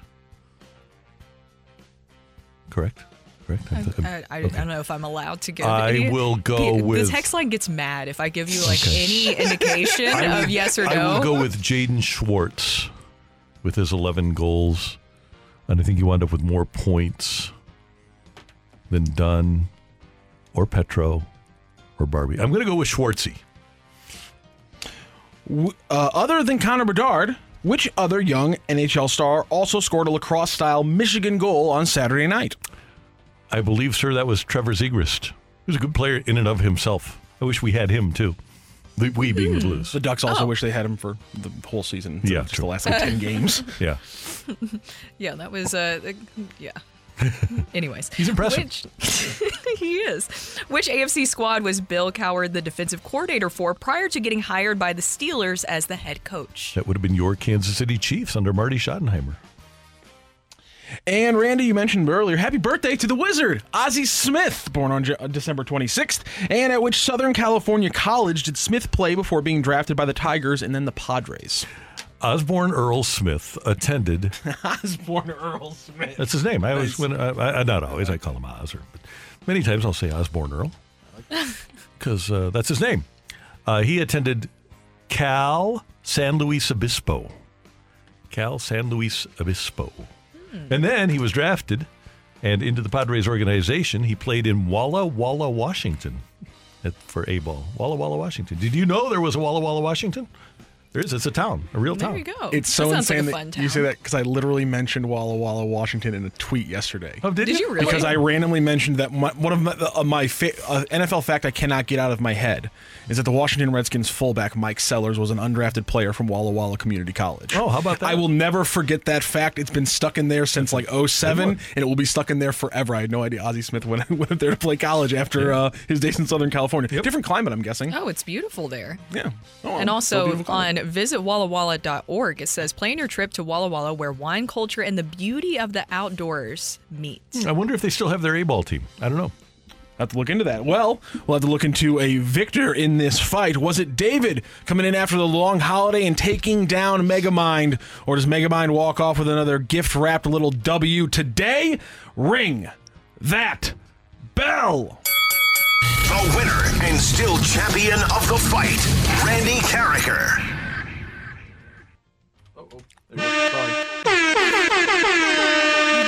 Just win, baby. My apologies on the delay of the air horns. Randy Karraker wins this fight three to one today, David. I'm sorry.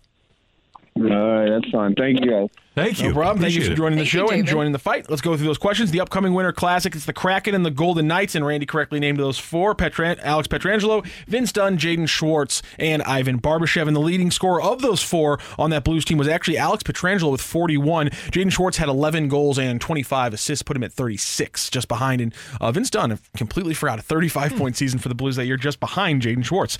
Uh, which other NHL star also scored a lacrosse style Michigan goal on Saturday night? It was, in fact, Trevor Zegras, who put in, uh, I think it was just his second goal of the season because he's been hurt pretty much for the, for the entire season until the last 10 games. Which AFC squad was Bill Cowher, the DC for, prior to getting hired by the Steelers as the head coach? And what I have to imagine was the gruffest locker room of all time. Marty Schottenheimer at the head, and then Bill Cowher as his defensive coordinator. You were getting a lot of little piddly stuff away through Oh, that, no. through that coaching staff where you didn't think so. And happy birthday to the Wizard. Happy 69th birthday to the Wizard, Ozzie Smith. And he did, in fact, play at Cal Poly San Luis Obispo before heading on to Walla Walla and then a very, very successful Major League He's Baseball career. 69. He's 60. Wow, he I mean, he is so young in the way that he just acts. Like he gets around golfs obviously Mm-hmm. all the time, but he is just such a great person. And I feel like he moves around so easily. Not that everything goes downhill, but I'm just saying like I would have pegged him so much younger than that. You could put him on the field for major league teams this season in at the age of 69 in 2024 and he would be at worst middle of the pack defensively. Really? You think so? Yeah. Wow. He's, he's amazing. I mean, you go to He moves around better than me, Oh, and I'm. he's- It's, I mean, I, I even look at him and I'm just like, you move around better than me. I need to work on my mobility Yeah, at my age. He's incredible. He's Yeah. he's great, and he does. He works out and he plays a lot of golf, and uh, he's another gem of our community. Mhm. All right, thank you, Matthew. Thank you, Randy. Coming up here on 101 ESPN, what does the recent Blues run show us about these players? That's coming your way on 101 ESPN. You're back to the opening drive podcast on 101 ESPN. Presented by Dobbs Tire and Auto Centers.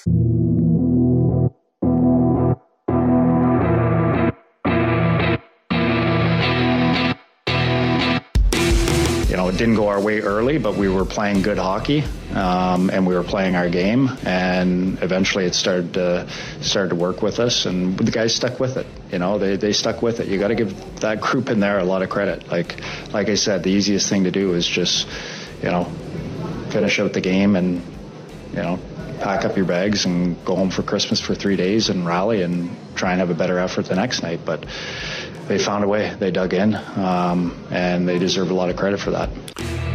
That's Blues head coach Drew Bannister. And yes, the Blues have packed it in a few times this year. They lost earlier 6 2 to Arizona. They lost 5 0 in a game played at Vancouver earlier in the season. Uh, you move into November and look at some of the the bad losses. They didn't play well in a home game against Winnipeg where they lost five to two. Uh, they they had a five one loss at San Jose, another abysmal five one loss at LA.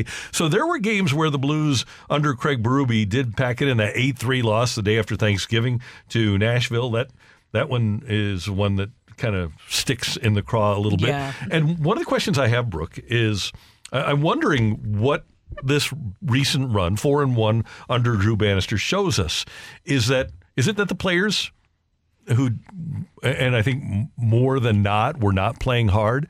Does it show a lack of professionalism on their part that they got a coach fired, or is this just the natural chain of events in the National Hockey League, and that they were unmotivatable because their manager, Craig, the, the people who person who was in charge of motivating them, Craig Berube, wasn't doing a, ju- a, a good enough job. I would tend to think, based on what we see of Craig Berube, and we don't see what happens behind closed doors, Mm-hmm. I would think that there was a lack of professionalism on the part of the players, and they needed that wake up call to really understand what was necessary. And John Kelly told us he wants to see 10 games. He wants to see a 10 game sample size before the, this five game sample size because they could fall into the exact same malaise that they were in before Berube got fired. Exactly. And I think that this is the same group, right? It's just a different messenger. And I don't think the message from Drew Bannister is that different from Craig Berube, from at least what I've been able to listen to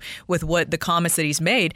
He's talked about accountability. Craig Berube, Randy, you've been around him, and I've been around him that's what you think of with Craig Berube is that he holds players accountable. Now, do they have different ways of maybe doing it? Just slightly different. It seems like Drew Bannister holds players more accountable when it comes to ice time. Craig Berube, it would either be he's going to pull you and put you in the press box, or he's going to move you down the line, demote you possibly, and that also affects your ice time as well too. But it seems like there's just slightly different variations in the message. But for whatever reason, I think this is just sadly the way that it goes in the NHL. We've been talking about this, and I've been saying this for the past few weeks, ever since the Craig Berube firing, is that it seems like the NHL is like college football, where it's just like they keep recycling and going through coaches. A coach will stay there for maybe five years, four to five years, and then okay, your message is getting stale. Try time to move on, and then they'll go have uh, success elsewhere. It just seems like this is the cycle that you go through the NHL is that it works for a little bit, and then you move on for them.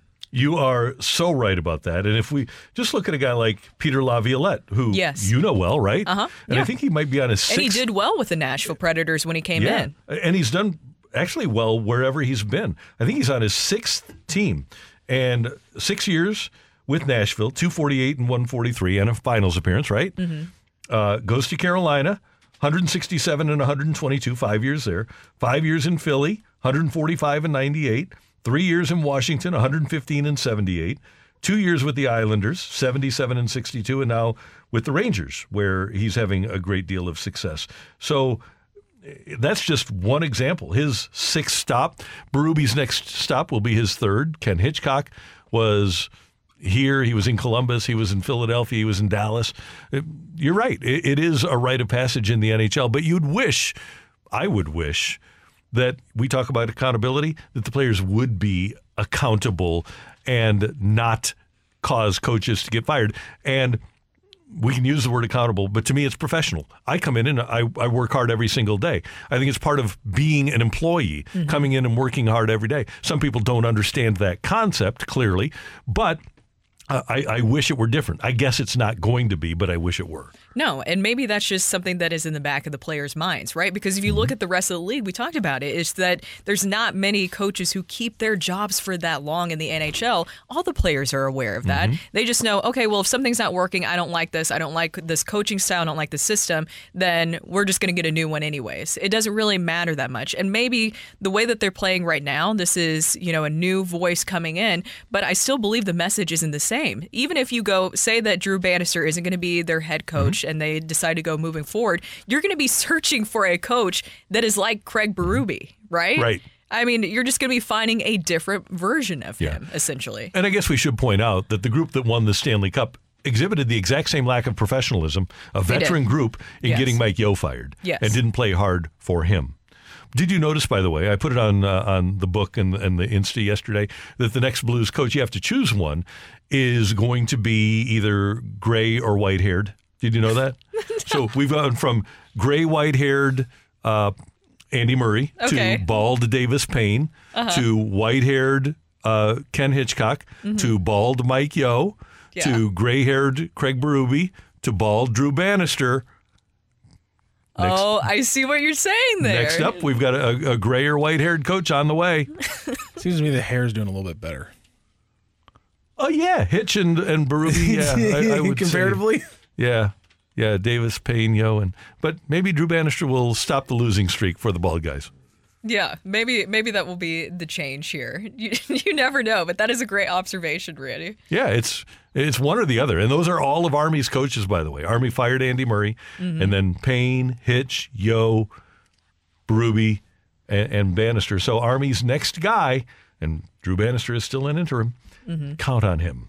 Being either gray haired or white haired. And I do I do agree with JK that we need to see some more games of what Yeah. exactly this Blues team is. But say that Drew Bannister does get hired, I think that you look back at the game this past weekend and say that that was a moment that you're like, okay, this is why he got hired Yeah. because the Blues were able to come back from a three goal deficit in that game. And he might have had the best thing that ever happened to him be completely out of his control. Mhm. And that's Jordan Kyrou saying, he's not my coach, right? Because Mhm. I, I don't know that Drew Bannister would have been able to hold Jordan Kyrou as accountable as the fans did. No. Well, and also the way that he handled the Pavel Buchnevich situation, Mhm. that's something that could have gone sideways. Because if you remember, we were talking to Bernie about it last week. Bernie was like, that could go one of two ways, which is very true. But the way that Buchnevich responded is the best case scenario for Bannister. Yeah, and the Blues four and one since Bannister took over. They play the Stars tomorrow at Enterprise Center. That's a six o'clock pregame, seven o'clock face-off here on 101 ESPN, and then the Avalanche are in town on Friday night. Is that right? The 29th of Friday. Yeah, that's uh, the, right up against the Mizzou game. Lovely. Uh, pregame at six, action at seven here on uh, 101 ESPN. Coming up. Our rush hour reset will look back at the weekend with the Blues and last night a rugged go for the quarterback of the San Francisco 49ers, Brock Purdy, as part of your rush hour reset next on 101 ESPN. You're back to the opening drive podcast on 101 ESPN. Presented by Dobbs Tire and Auto Centers. We're recapping the biggest sports stories of the day on the opening drive with a rush hour reset.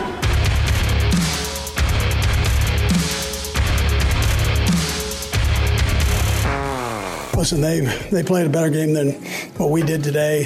In particular, our offense. We we struggle. That's my responsibility to make sure I'm putting the guys in the right position to make plays, and uh, it didn't it didn't happen the way that I wanted it to. So again, we're on a short week here, uh, so we're gonna get everybody back in, and uh, give them a day off, and get everybody back in, and get ready for uh, Cincinnati. But I take full responsibility for that. That's Chiefs head coach Andy Reid, who just admitted that he sucks as head coach. Oh, is that is that what's going on? it's all his there? fault. All his fault. Oh, okay. It's not the fact that they have one target for Patrick Mahomes who Oh. gets. You know, one of the things that happens in football, I don't know if you're aware of this, Brooke. Okay. One of the things that happens is like the other team, which also is trying to win, will Mm. watch tape of your team during the week leading up to your game.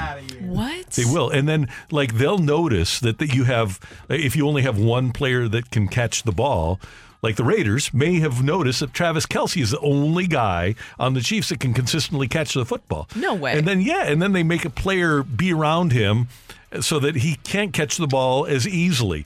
Uh, I don't know that that goes to the coaching of Andy Reid. I think the Raiders may have had something to do with it and the, the Mm-hmm. lack. And I think we underestimate. We, we see Demarcus Robinson doing good things. You know, he was with the Chiefs. Uh, he's doing good things with the Rams. He was oh, actually okay last year with the Ravens. Uh, and, and you see Juju Smith-Schuster's success last year. He hasn't been Mm-hmm. hadn't been, but no receiver is good with New England because their coach is inept. Uh, but offensively and defensively, and in terms of getting players. Uh, but I don't think that this is an Andy Reid thing as much as it is a personnel thing with the Chiefs right now. And I don't know if they're going to be able to fix this. The other b- big part of it is that Patrick Mahomes is under siege because, again, they lost a really good player in their left tackle, Orlando Brown. And free agency and the salary cap happen, and paying your quarterback half a billion dollars or more happens and causes you to lose your left tackle. Well, it's almost a definite that if you lose a good left tackle and don't replace him effectively, your quarterback isn't going to be as good. No, not not whatsoever. And I mean, every single part of this offense is just not clicking or working. Mm-hmm. And that's what's so painful to watch. Even they try to get, you know, cute, do some, you know, different magical plays that we've seen the Chiefs and Patrick Mahomes and Andy Reid be able to pull off in recent years, but that magic has gone away, Randy. big it looks like they use all the magic in their bag essentially, and there's nothing left for them. Even their run game. Their run game is inconsistent. We mentioned earlier Pacheco, he was knocked out of the game, and Clyde Edwards Helaire has a little bit of a spark, but he just hasn't exactly exactly emerged. And Rashee Rice is about the only consistent receiver. They just don't have any juice on the outside right now. No, they really Rashee don't. Rice is about the only good thing they have going, but he is just a rookie, and that is a lot of pressure for him to be able to step up in that situation. And Travis Kelce, this has been a down year for him, and I know a lot of people I already saw people texting in. It's the Taylor curse, all that different kind of stuff. I mean, there's not much for him to do in these situations. Even when he does try to get open, there's not much he can do because Patrick Mahomes, as you mentioned, is constantly under siege. Can you name and Tra- Taylor just turned 34, right? On December 13th? Taylor Um, Swift. Around around that, And, and she started her career when she was 14. hmm Can you name one scenario in which Taylor Swift has been associated where she didn't win? Mm. No. I can't think of one. Every every single thing, even the the Kanye thing, she wound up winning. yeah. Well, and that was very devastating for her for a little It bit, was. but then she came back. Yeah. And then even the whole Scooter Braun situation where he sold her, what was it, Discover? How do you say Her it? her catalog. Her Oh, her music catalog. Yeah, yeah, yeah, yeah. And she's just re-recording everything. Exactly. She's winning. She is. She is not. She's never been associated with losing. I don't know why anybody would associate her with losing. Mm-mm. But maybe they just aren't paying attention and they're looking for an excuse. Maybe they just aren't. Uh, yes, Matthew. I found one. I found Oh, one. okay, okay. 66. It sure seems like the Chiefs players are too busy shooting commercials, dating Oh. average superstars, or eating barbecue to practice football. I have two things. One, can you be an average superstar? No. Okay, Can thanks. you be an average Uh, can I? superstar? Can, kind of ooh, oxymoronic. I have a Yes, question too. yes, yes, yes, Randy, Does yes. anybody remember Tom Brady? No, I'm not sure who you're talking about. Tom. Hmm, sounds married familiar. to a supermodel Gisele Bundchen and did a ton of commercials. Ah. And uh, won four Super Bowls after he was married to her. I, okay, here's a here's another A follow up. foreign, a foreign star, by the way, not an all-American like a And- Taylor Swift. I Oh, should by the way, point if that I'm out. not mistaken, I think you might have had Peyton Manning do a commercial or two while he was playing. No. Also- Peyton Manning? I never saw him in any commercials. What are you talking about? Tom might have gone through like an ugly divorce with a baby mama while he was winning Super Bowls the first couple times. Oh, he just was- he just was want to going point through that out that that was happening as you know he was I- putting rings on. And I think there is some clear examples in history. You know, if we're we're playing devil's advocate here, there has been some clear examples in history, in NFL history, where maybe some off-season stuff was a distraction, but those were more illegal things. Having a partner outside of the game is not going to be enough. And if you are that easily distracted, you know, where that is throwing you off this much, then I don't even know how you made it to the No. NFL in the first place. Now, when illegal activity happens, then that's a whole different story where of course that's a distraction for the player, the team, all the different kind of stuff. But this is a little bit of a different situation here. You know what? Uh, let me throw this out there. Okay. Tiger Woods was pretty good while he was dating 10 porn stars. Oh, Was he not? Some might say it was the best he ever was. Uh, yeah, yeah. Just saying. Man, what a time that was, huh? Oh, man, that was so fun. I thought it was the knee that he had to overcome. No, there was a there was a lot of other things at play there. That that Tiger Woods documentary that he does not want any part of that was on HBO Max. Did you ever great. watch that? Yeah, I did. Twice. I had no idea. I knew about everything, but it really just spelled it all out in that documentary. By the way, now that you're getting into golf, would you assume that on that Thanksgiving night that Elin was using a nine iron? I always figured nine iron to the window of the Escalade. yes, yes, Okay, yeah. yes. It was the most effective for Yeah. that. Yeah. Seven iron? I feel like I'd have honestly. You know what? I, Putter? think? I feel like I'd have A the heavy most control over a heavy putter because you know that Oh. you know the head's going to carry the weight. So when you fling it, you know how that thing's going to go. A seven iron, it's got the angle. Like you don't know how the iron's going to break. Here's the other thing a putter is much more likely to be stored in an umbrella holder than an iron is. That's a great Oh, thought. That is. Uh, last night, San Francisco, the Baltimore Ravens in town, scoreless game. We're 11:47 left in the first quarter. The Niners have the ball first and 10 at the Baltimore 15-yard line, but it wasn't Purdy. Inside the 20. Purdy. End zone. He's picked. Intercepted by Hamilton. Should have been at least a field goal for the Niners. Instead, they turned it over. That was the first of a career high four interceptions by Brock Purdy. Baltimore wins it over San Francisco, 33 to 19. The Ravens can wrap up home field throughout the playoffs. With a win over Miami on Sunday. Meanwhile, the Niners still control their destiny if they win their last two, which they should be able to do. They play the Cardinals and the Rams in their last two, Rams at home, and they don't lose to the Rams. Uh, the Niners should be able to wrap up home field in the NFC. And I still think, Brooke, that that was a Super Bowl preview. It, I, I think so too. And I hope that it's more of a learning lesson too for Brock Purdy and company because he was due for a game like this. You don't want to see that happen to him, but at the same time, it felt like this was needed and that it was a gonna it's going to come eventually, right, Randy? Mhm. It's going to Yeah. happen eventually. It's better that it happens now rather than in the playoffs. Absolutely, no doubt about it. And uh, your Blues in action tomorrow against the Stars, and you'll hear that one here on 101 ESPN. Oh, we've got bowl action for you tonight too. We have the Guaranteed Rate Bowl here on 101 ESPN. Looking forward to that. It's a, a it's a day of three games. It's uh, the most wonderful time of the year, and we've got three games today. One of them is in Detroit. Uh, you've got hold on, let me find it here. Oh, I've got the wrong sport. I got the guaranteed rate bowl if you want it. Oh, let's let's do it. Yeah. Kansas Jayhawks facing off against the UNLV Rebels in Phoenix, Arizona. Oh, that's a good one. That's That at a Chase Field. one. Chase Field. Yeah, that's a good one. Yeah.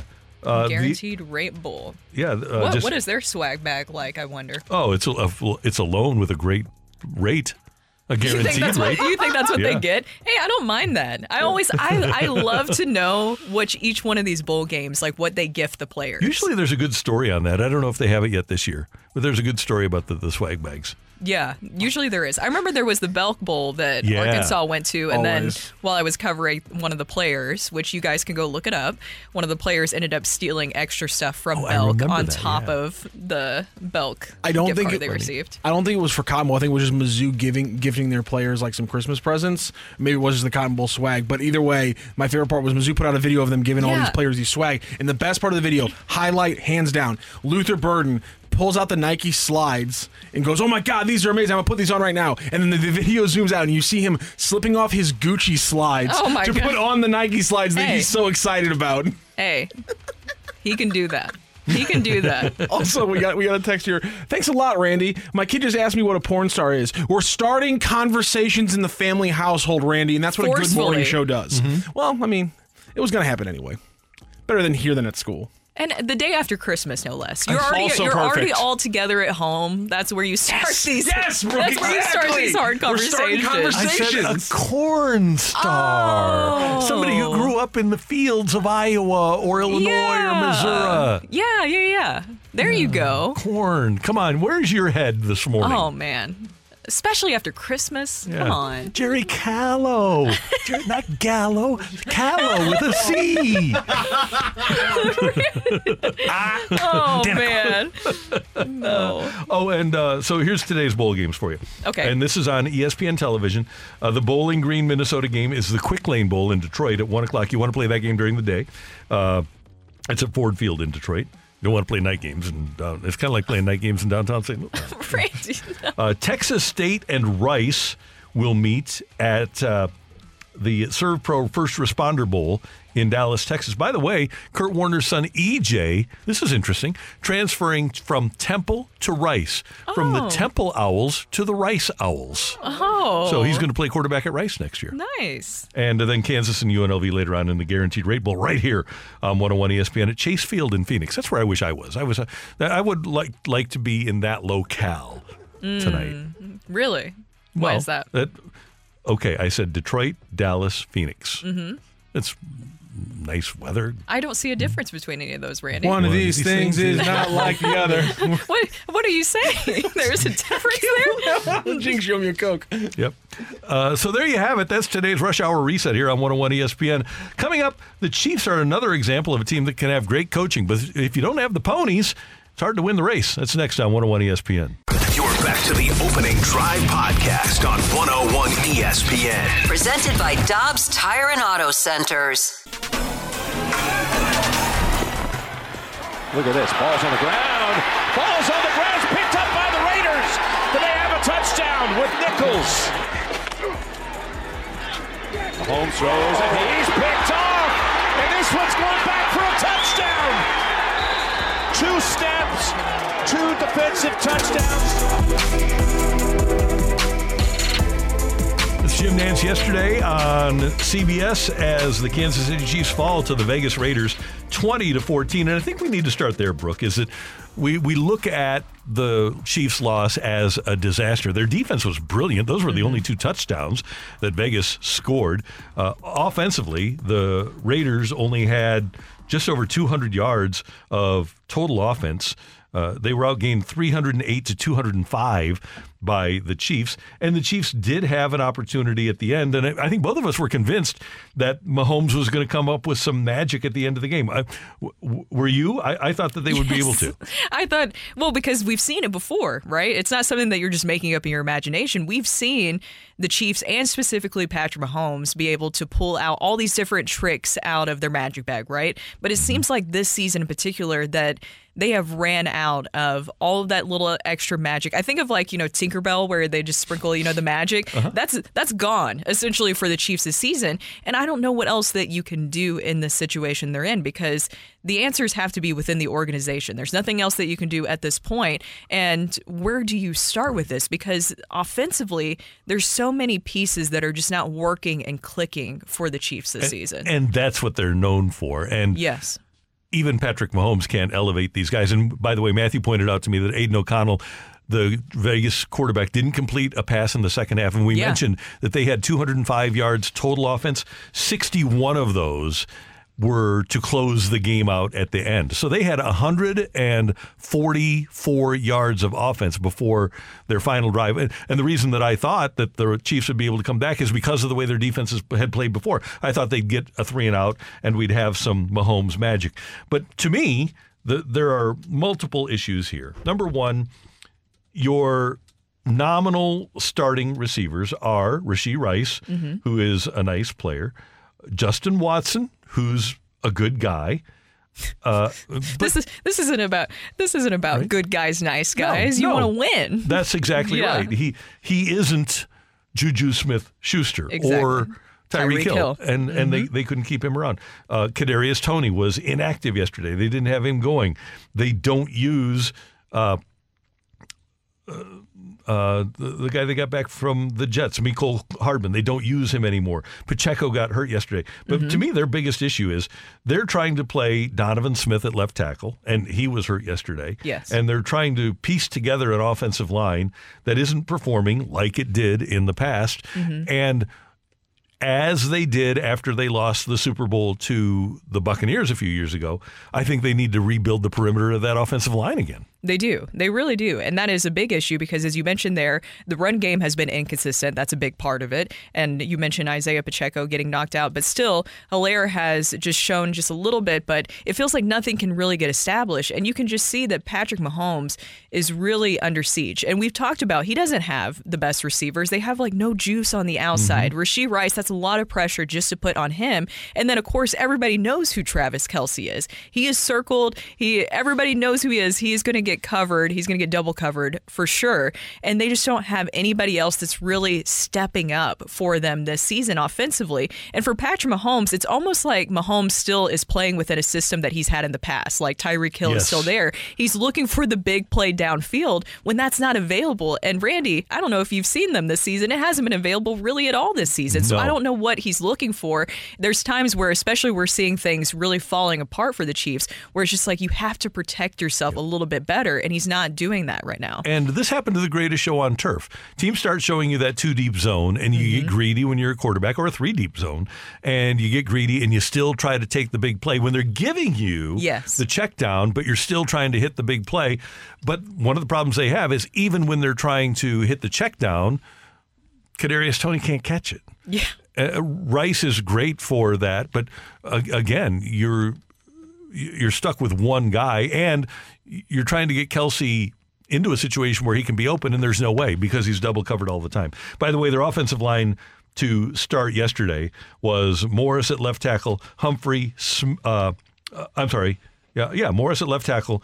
Thuney was still at left guard, Humphrey at center, Smith at right guard, and then Jawaan Taylor at right tackle. They just cannot play, I don't think, without a premier left tackle. Not with that offense. That's what the Rams needed when they had Orlando Pace. Mhm. And it just never was the same once Orlando got hurt and he was never there. So You can have great coaching, and I don't think their coaching is as good without Eric Bieniemy. That's another I, point. I was going to say is that you know I I know that it is about the players and executing and all the different kind of stuff, but I think that you also have to take into account Bieniemy and what he was able Mm-hmm. to do. I don't know if Matt Nagy is that answer for what they do specifically. I know Andy Reid has a big hand in the play calling, of course, but still, I think there is a difference because even Carey said when he was in here, and of course we miss him, but you know this is something that Carey said a lot is that Bieniemy really paid attention to a lot of those small details. And what have we seen this Mm-hmm. season is those details are being missed by the Chiefs offensively. And Bieniemy has a, a, a little harshness to him, Yes. where I think he could go to Mahomes and they, they could argue, but he could say, "Hey,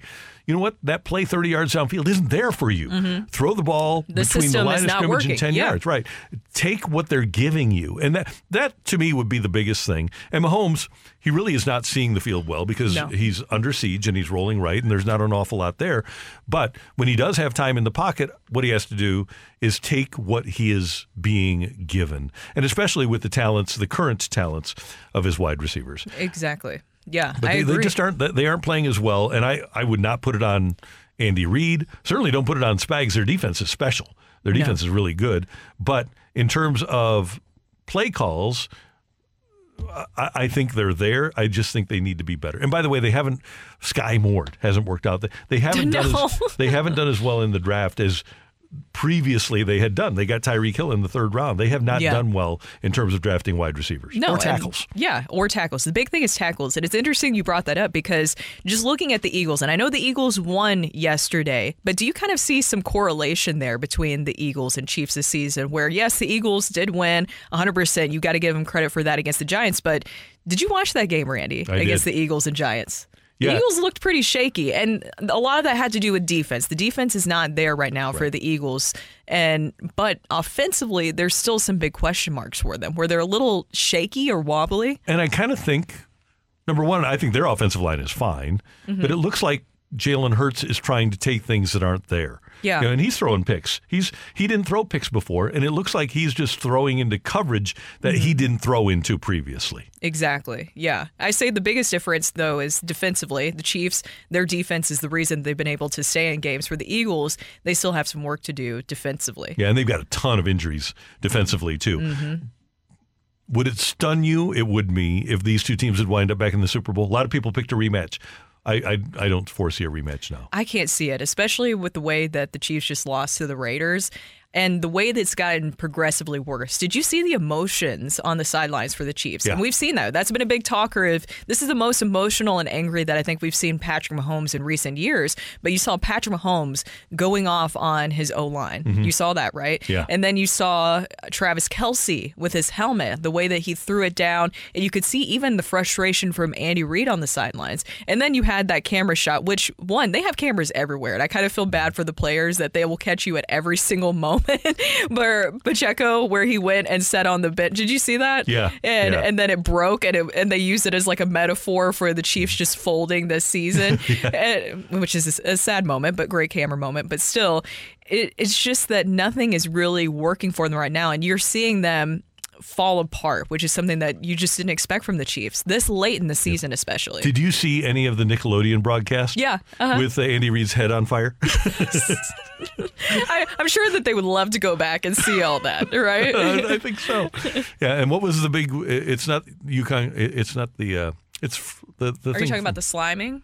No, not the sliming. The big white uh, monster. Oh, uh, Not- Yeti? Hmm? Yeti? Yeah, the Yeti. Yeah, Yes, Abominable snowman? yes. Which one are we going for? Yeah, Yeti. Yeah, Mhm. uh, being in the goalposts and everything. Yeah. I think every game should be shown on Nickelodeon. I like it. I like Honestly, the sliming. It's fantastic. Yeah. That's Brooke. I'm Randy. Coming up, Connor Bedard scored his first goal against the Blues, and it was a beaut. How daunting is the Blues' future in this division with Chicago also in the division? That's next on 101 ESPN.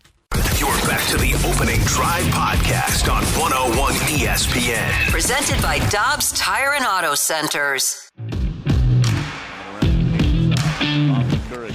Oh, trying to go in, and he picks it up and scores. Bedard picks the puck up behind the net and tucks it in with a Michigan.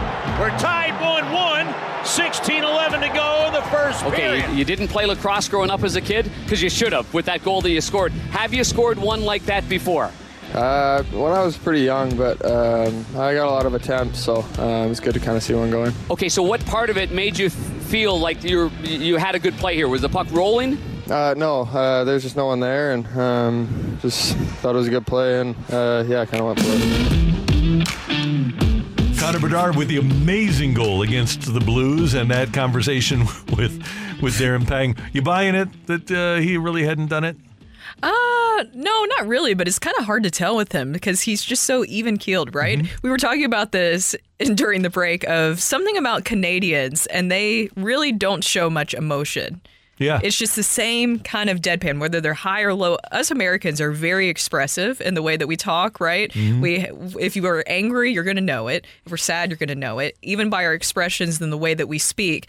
Canadians, I don't know what in the world. They don't give you anything, Oh, no. really. No. it's all the same, same level Right. for everything like that. For for Connor Bedard, it's really exciting to see him. Now, I don't like to see that moment because it happened against the Blues, but still, it's really rare that you see that. But it is weird that it happened the same night. Zegras, as you mentioned earlier, Mm-hmm. also did it. Yeah. Now, Connor Bedard leads the Hawks in goals with 13, leads them in assists with 17, obviously leads them in points with 30.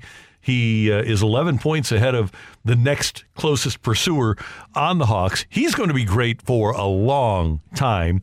And having him in the division will be a snootful for the St. Louis Blues because he is a guy that can change a game by himself. We always worry about Nathan MacKinnon Mhm. with Colorado, and in his prime, we kind of worried about Tyler Seguin with the the uh, with, with the Stars.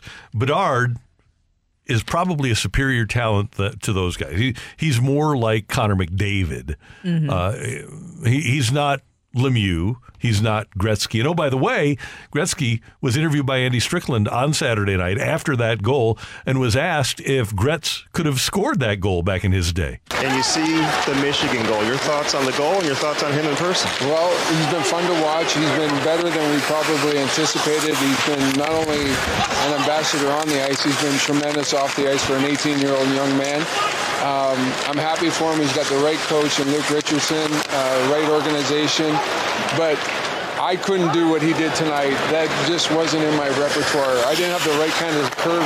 Tully could do it. I could never do what he did tonight. It was fun to watch. My daughter Emma's with me, and she goes, "Dad, did you ever do that?" I said, "No, I could never do that."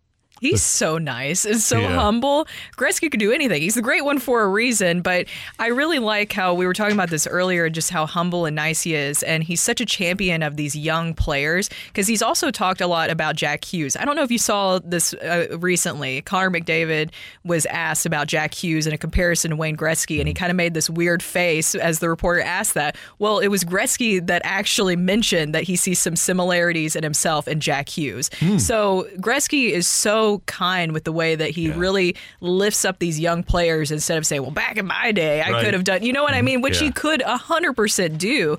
But with Connor Bedard, it's really exciting to see what he's doing, and I think the rivalry. When we talked to John Kelly about this, the rivalry's always been there with the Blackhawks and the Blues, of course. But I feel like having a young talent like that just really reinvigorates it. But here's what we need to hope as Blues fans. Number one, they're going to have another good pick this year. Mhm. We have to hope that they blow a pick and that in four years, they really haven't made much progress with Bedard on their team, so that Mhm. they have to pay him, and that precludes them from having multiple other superstars. Now, what you want is for them to kind of be like Edmonton. Edmonton has the two superstars, right? You've got Yes. McDavid and Draisaitl, but they don't do anything. That's what we need the Hawks to become. And then the Blues, there's a, a method to the madness of Doug Armstrong. There is something to be said for not having multiple $11 million players because you can pay everybody else. One of the reasons the Blues won in 2019 and would have won in 20 is because of their extraordinary depth because their top players were only being paid $7.5 million. Mhm. Now your top guys, and the cap, cap is going to go up. Number one, you have to get the most out of your $8 million players, but at least you have your, your top guys kind of capped. And unless the Blues can come up with somebody who's of a Bedard level, that's probably where they're going to be financially. And the Blues, with their system, the way it's set up, should be able to afford more players than the Hawks will be able to.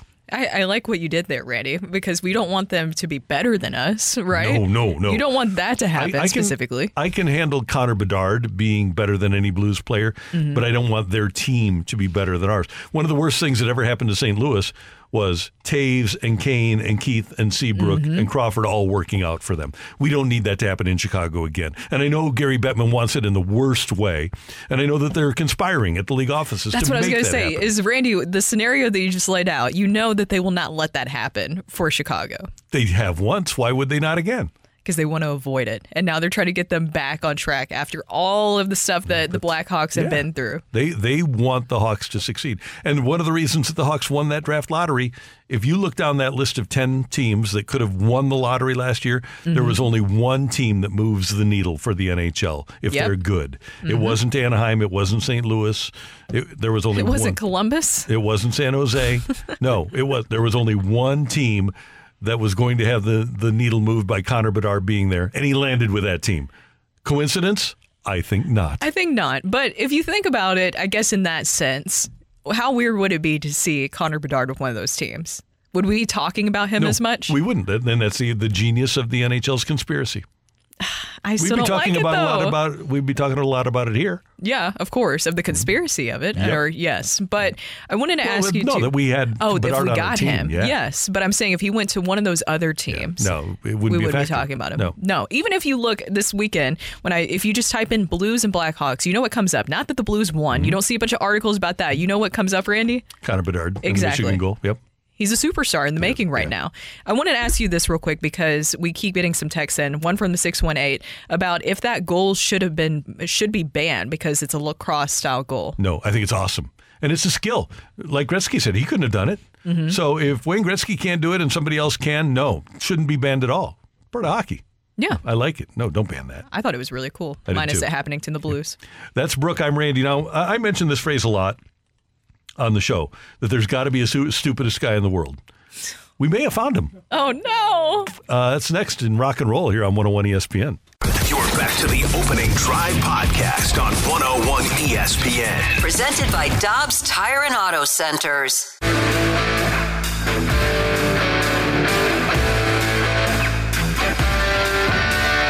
Let's rock. Let's rock today.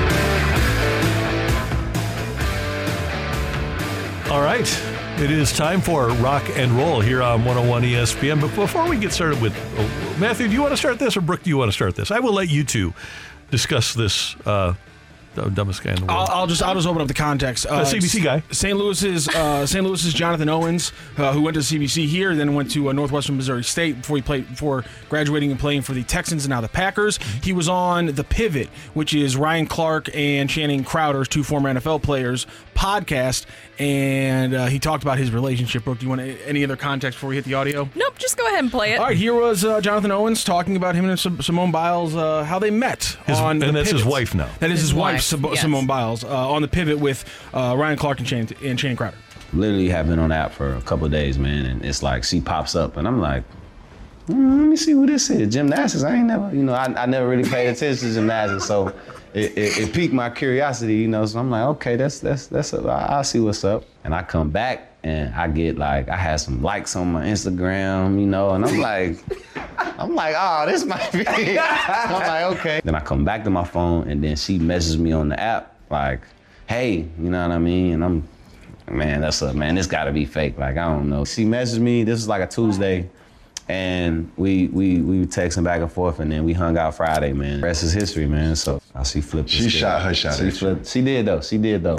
because if she wouldn't have messaged me, chances what chances are like I probably wouldn't have. I mean, like I said, the rest is history, man. Okay, so maybe not the best, but not not not completely off the rails yet. And then Ryan Clark, one of the co-hosts of the podcast, uh, kind of kind of tips it over to the edge, and, and, and things go poorly from there. Hold on a second. Here we go. We'll find it. I know, I, I, it's the second half of the, the, the clip. Also, Simone Biles uh, is is uh, was at the interview, and she comes in here late late in the interview as well. Honestly, in truth, Simone Biles is lucky. For what? Cause she took a chance. she lucky cause she wouldn't have all that. Jonathan said she wouldn't have all that. Hey now. Cause he ain't had time. Jonathan, my, Yes, I would. yes, I would. I We matched. I was just the first to message. As soon as I clicked, ooh, I like him, it matched. So he had already liked my profile, which that means She I was just the always say first- we match No, first. baby, we matched, but I was the first to message. Yeah, you, you I was messaged me. She messaged. She wasn't scared. She wasn't. Okay, so it seems like Ryan Clark kind of facilitated the comments Uh, here. Jonathan Owens, you got set up there. there. Yeah. You got Yeah. set up. But they were also trying to save him sometimes in this conversation Mm-hmm. because he also goes on to mention that he says that he is the catch and that he thinks that men are the catch. Now, look, I'm all for equal opportunity and having a 50-50 partnership. I love having a 50-50 partnership. Uh, Is it always going to be 50-50? No, because there's going to be times where somebody's higher, somebody's lower. You're going to have to fill that other Which person's cup. thing. No, and because that's Some guys, relationships. some guys like being lower. it happens, right? But to say that you don't know who your wife was prior, there's absolutely no way. She is the most decorated gymnast in history, Randy. I know. Everybody knows who Simone Everybody Biles does. is. Everybody Except knows. for our CBC guy. He knew. He had to have known because Randy, here's the bad part social media is undefeated. Whether it's good or bad, social media always figures you out. And somebody went back through his old tweets, and he wasn't tweeting specifically about her time during the USA gymnastics, but he was live tweeting during the time, I think it was like 2012 gymnastics. So he did follow some gymnastics and he was live tweeting about the US gymnasts, specifically the women. So he does know about USA gymnasts. He does. And to say that he doesn't know is absolutely absurd. Here's the thing, and this is just an overall for some of the women who are listening and for some of the men who want to take this in. Celebrating your woman's success doesn't take away from your success. And I love that she is standing by her man, Simone. Very proud of you for that. But also, Simone, stand up. You are one of the best athletes ever. I mean, she is legendary, especially in the mm-hmm. gymnast community. She is one of the best female athletes ever to walk this earth. She should never have to dim her light. Agreed. Especially because she's married to, with all due respect, because he's one of the 32 best in the world, but probably a below average NFL safety, right? He's he's he's not one of the best guys in terms of the league. Now he's one of the best guys in the world. So like her, he's among the best at what he does, but she is the best. There's no among. She is the best at what she does. Exactly. She is. And look, we're not we're not in their relationship. So this could be, you know, just one little thing that will go away cuz social media is always going to blow things out of proportion and hopefully things are completely fine between them and it seems like it. They seem completely in love. So I'm Mhm. very happy for Simone and Jonathan, the St. Louis native as you mentioned there. CBC But, product. Man, Jonathan, they set you up with those questions. sure they did. set you up right there. Specifically, it was a leading question that got him. Like uh, Ryan Clark asked him, "Do you think that some?" I, I, he's like, he's like, "I really think you know, am I, am I, I, I really think that you know, I really think the men are the catch in relationships. Do you agree with that?" And then he goes, "I really do think men are the catch in the relationships." Like he, like obviously bail out of the leading question, dude. Like, come on, think with your think think with your feet a little bit on this one, man. Like, you know. You know, be, be a football player in the moment. You know, watch the watch the blitz. You know, look look what's coming to you on the backside there, champ. Clark got him good on that one. I bet even the Amish know who she is. No doubt. I, everybody knows By the way, she is. They be watching TV more than they let on. I'm, I'm going to say this with all due respect, Brooke. One time I was at uh, Soulard Market Mhm. and I bought Amish cookies, and I thought, oh, well, they're Amish. They've got to be good. Yeah. They were the worst cookies I've ever had in the whole world. They were terrible. Really? Yeah, I figured Amish, uh, I'm fi- figuring wood fired stove and everything like that. I figured, okay, this has to be delicious. Oh, my What, what was missing? Can you could you Um, pinpoint the ingredient that I, was I missing? couldn't quite get to it because it was the texture was like a rock. Randy, you, know, you know how Oh. hard it is to get it mechan- non-mechanically processed vanilla. Oh, I hadn't thought of that. Yeah, it was.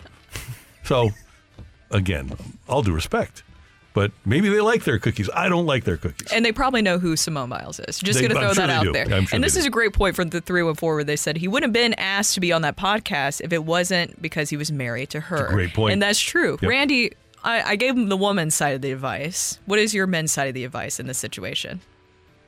If you are Jonathan Owens, yes, you recognize the the greatness and the profile of your wife, and you always defer, always defer and say, no, she's the best ever.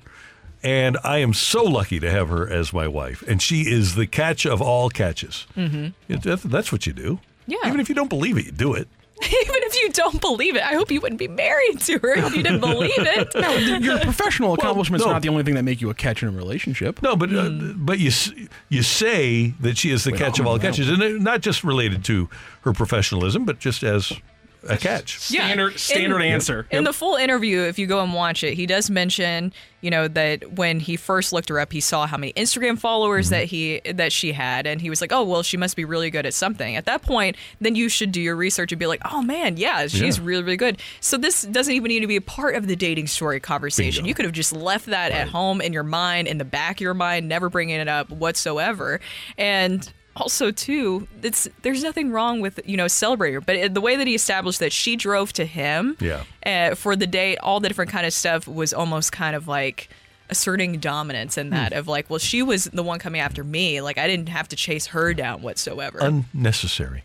no All right, late, take it or leave it. Carey Davis is still sleeping. i'm gonna take it I'm going to take it as well. He's en- oh, he's no. enjoying If you would have asked it at take it or leave it, I would have said yes. But now 9:58, nah, he's up. Uh, balloon party coming up, and then BK and Ferrario from 11 to 2. And then from 2 to 6, it's the fast lane with Anthony Stalter, Jamie Rivers, and Carey Davis, he might member. still be out today i think that he's he I thought he started starts- Tuesday. Yeah, I Is think he? he? start, I think he starts today. i never even know what day it is anymore Today's Randy. Tuesday. oh there we go There we go. I don't either, clearly. we'll know tomorrow will be all day it's been us trying to figure out what day it actually is and tomorrow yeah. will be hump day, even though it's not. yeah So, and hey, uh, congratulations to our buddy Greg Amsinger, hired by MLB Network 15 years ago today. How awesome is that? So I, I got a, a tweet from our buddy Lou Baracelli, who is the PR man at uh, at MLB Network. Uh, Greg Amsinger joined us 15 years ago today on this date, and they've got a photo of him on uh, the the X uh, where he is hosting from the All Star Game at Busch Stadium in St. Louis. Happy 15 years, Greg. So good for him. Oh, congratulations, Greg. Yeah. That's beautiful. Somebody just texted in. I know that we got to get out of here, but Yeah. this is actually amazing. Somebody just texted in a photo right next to you because you can watch us on the YouTube, Mhm. and you're wearing the exact same outfit right now. Oh, how cool is Look that? at that. Somebody else uh, shops at Costco. is that where you got it from? You betcha. There you go. I love it, and it's nice and warm on a cold day in St. Louis. All right, uh, great job today by our producer, audio, video engineer Matthew Rocchio. Pleasure. Uh, Brooke, this was fun, yes, it was. and uh, Carey, How about that? How about that? How about that? I don't have carries anymore. he's not even answering. He, we already got rid of his sound. It didn't take long. Holy smokes! Uh, we've got a balloon party coming up next for all of us. What? What's he- He's gone. I don't know when to play it. I don't know. I don't need it anymore. I don't. I don't have him. I don't have to bother with him anymore. Oh no. Uh, yeah. For all of us until tomorrow morning at seven. Have a great meh Tuesday, everyone. And now for something completely different. You've been listening to the Opening Drive podcast on 101 ESPN and ESPN.com. Presented by Dobbs Tire and Auto Centers.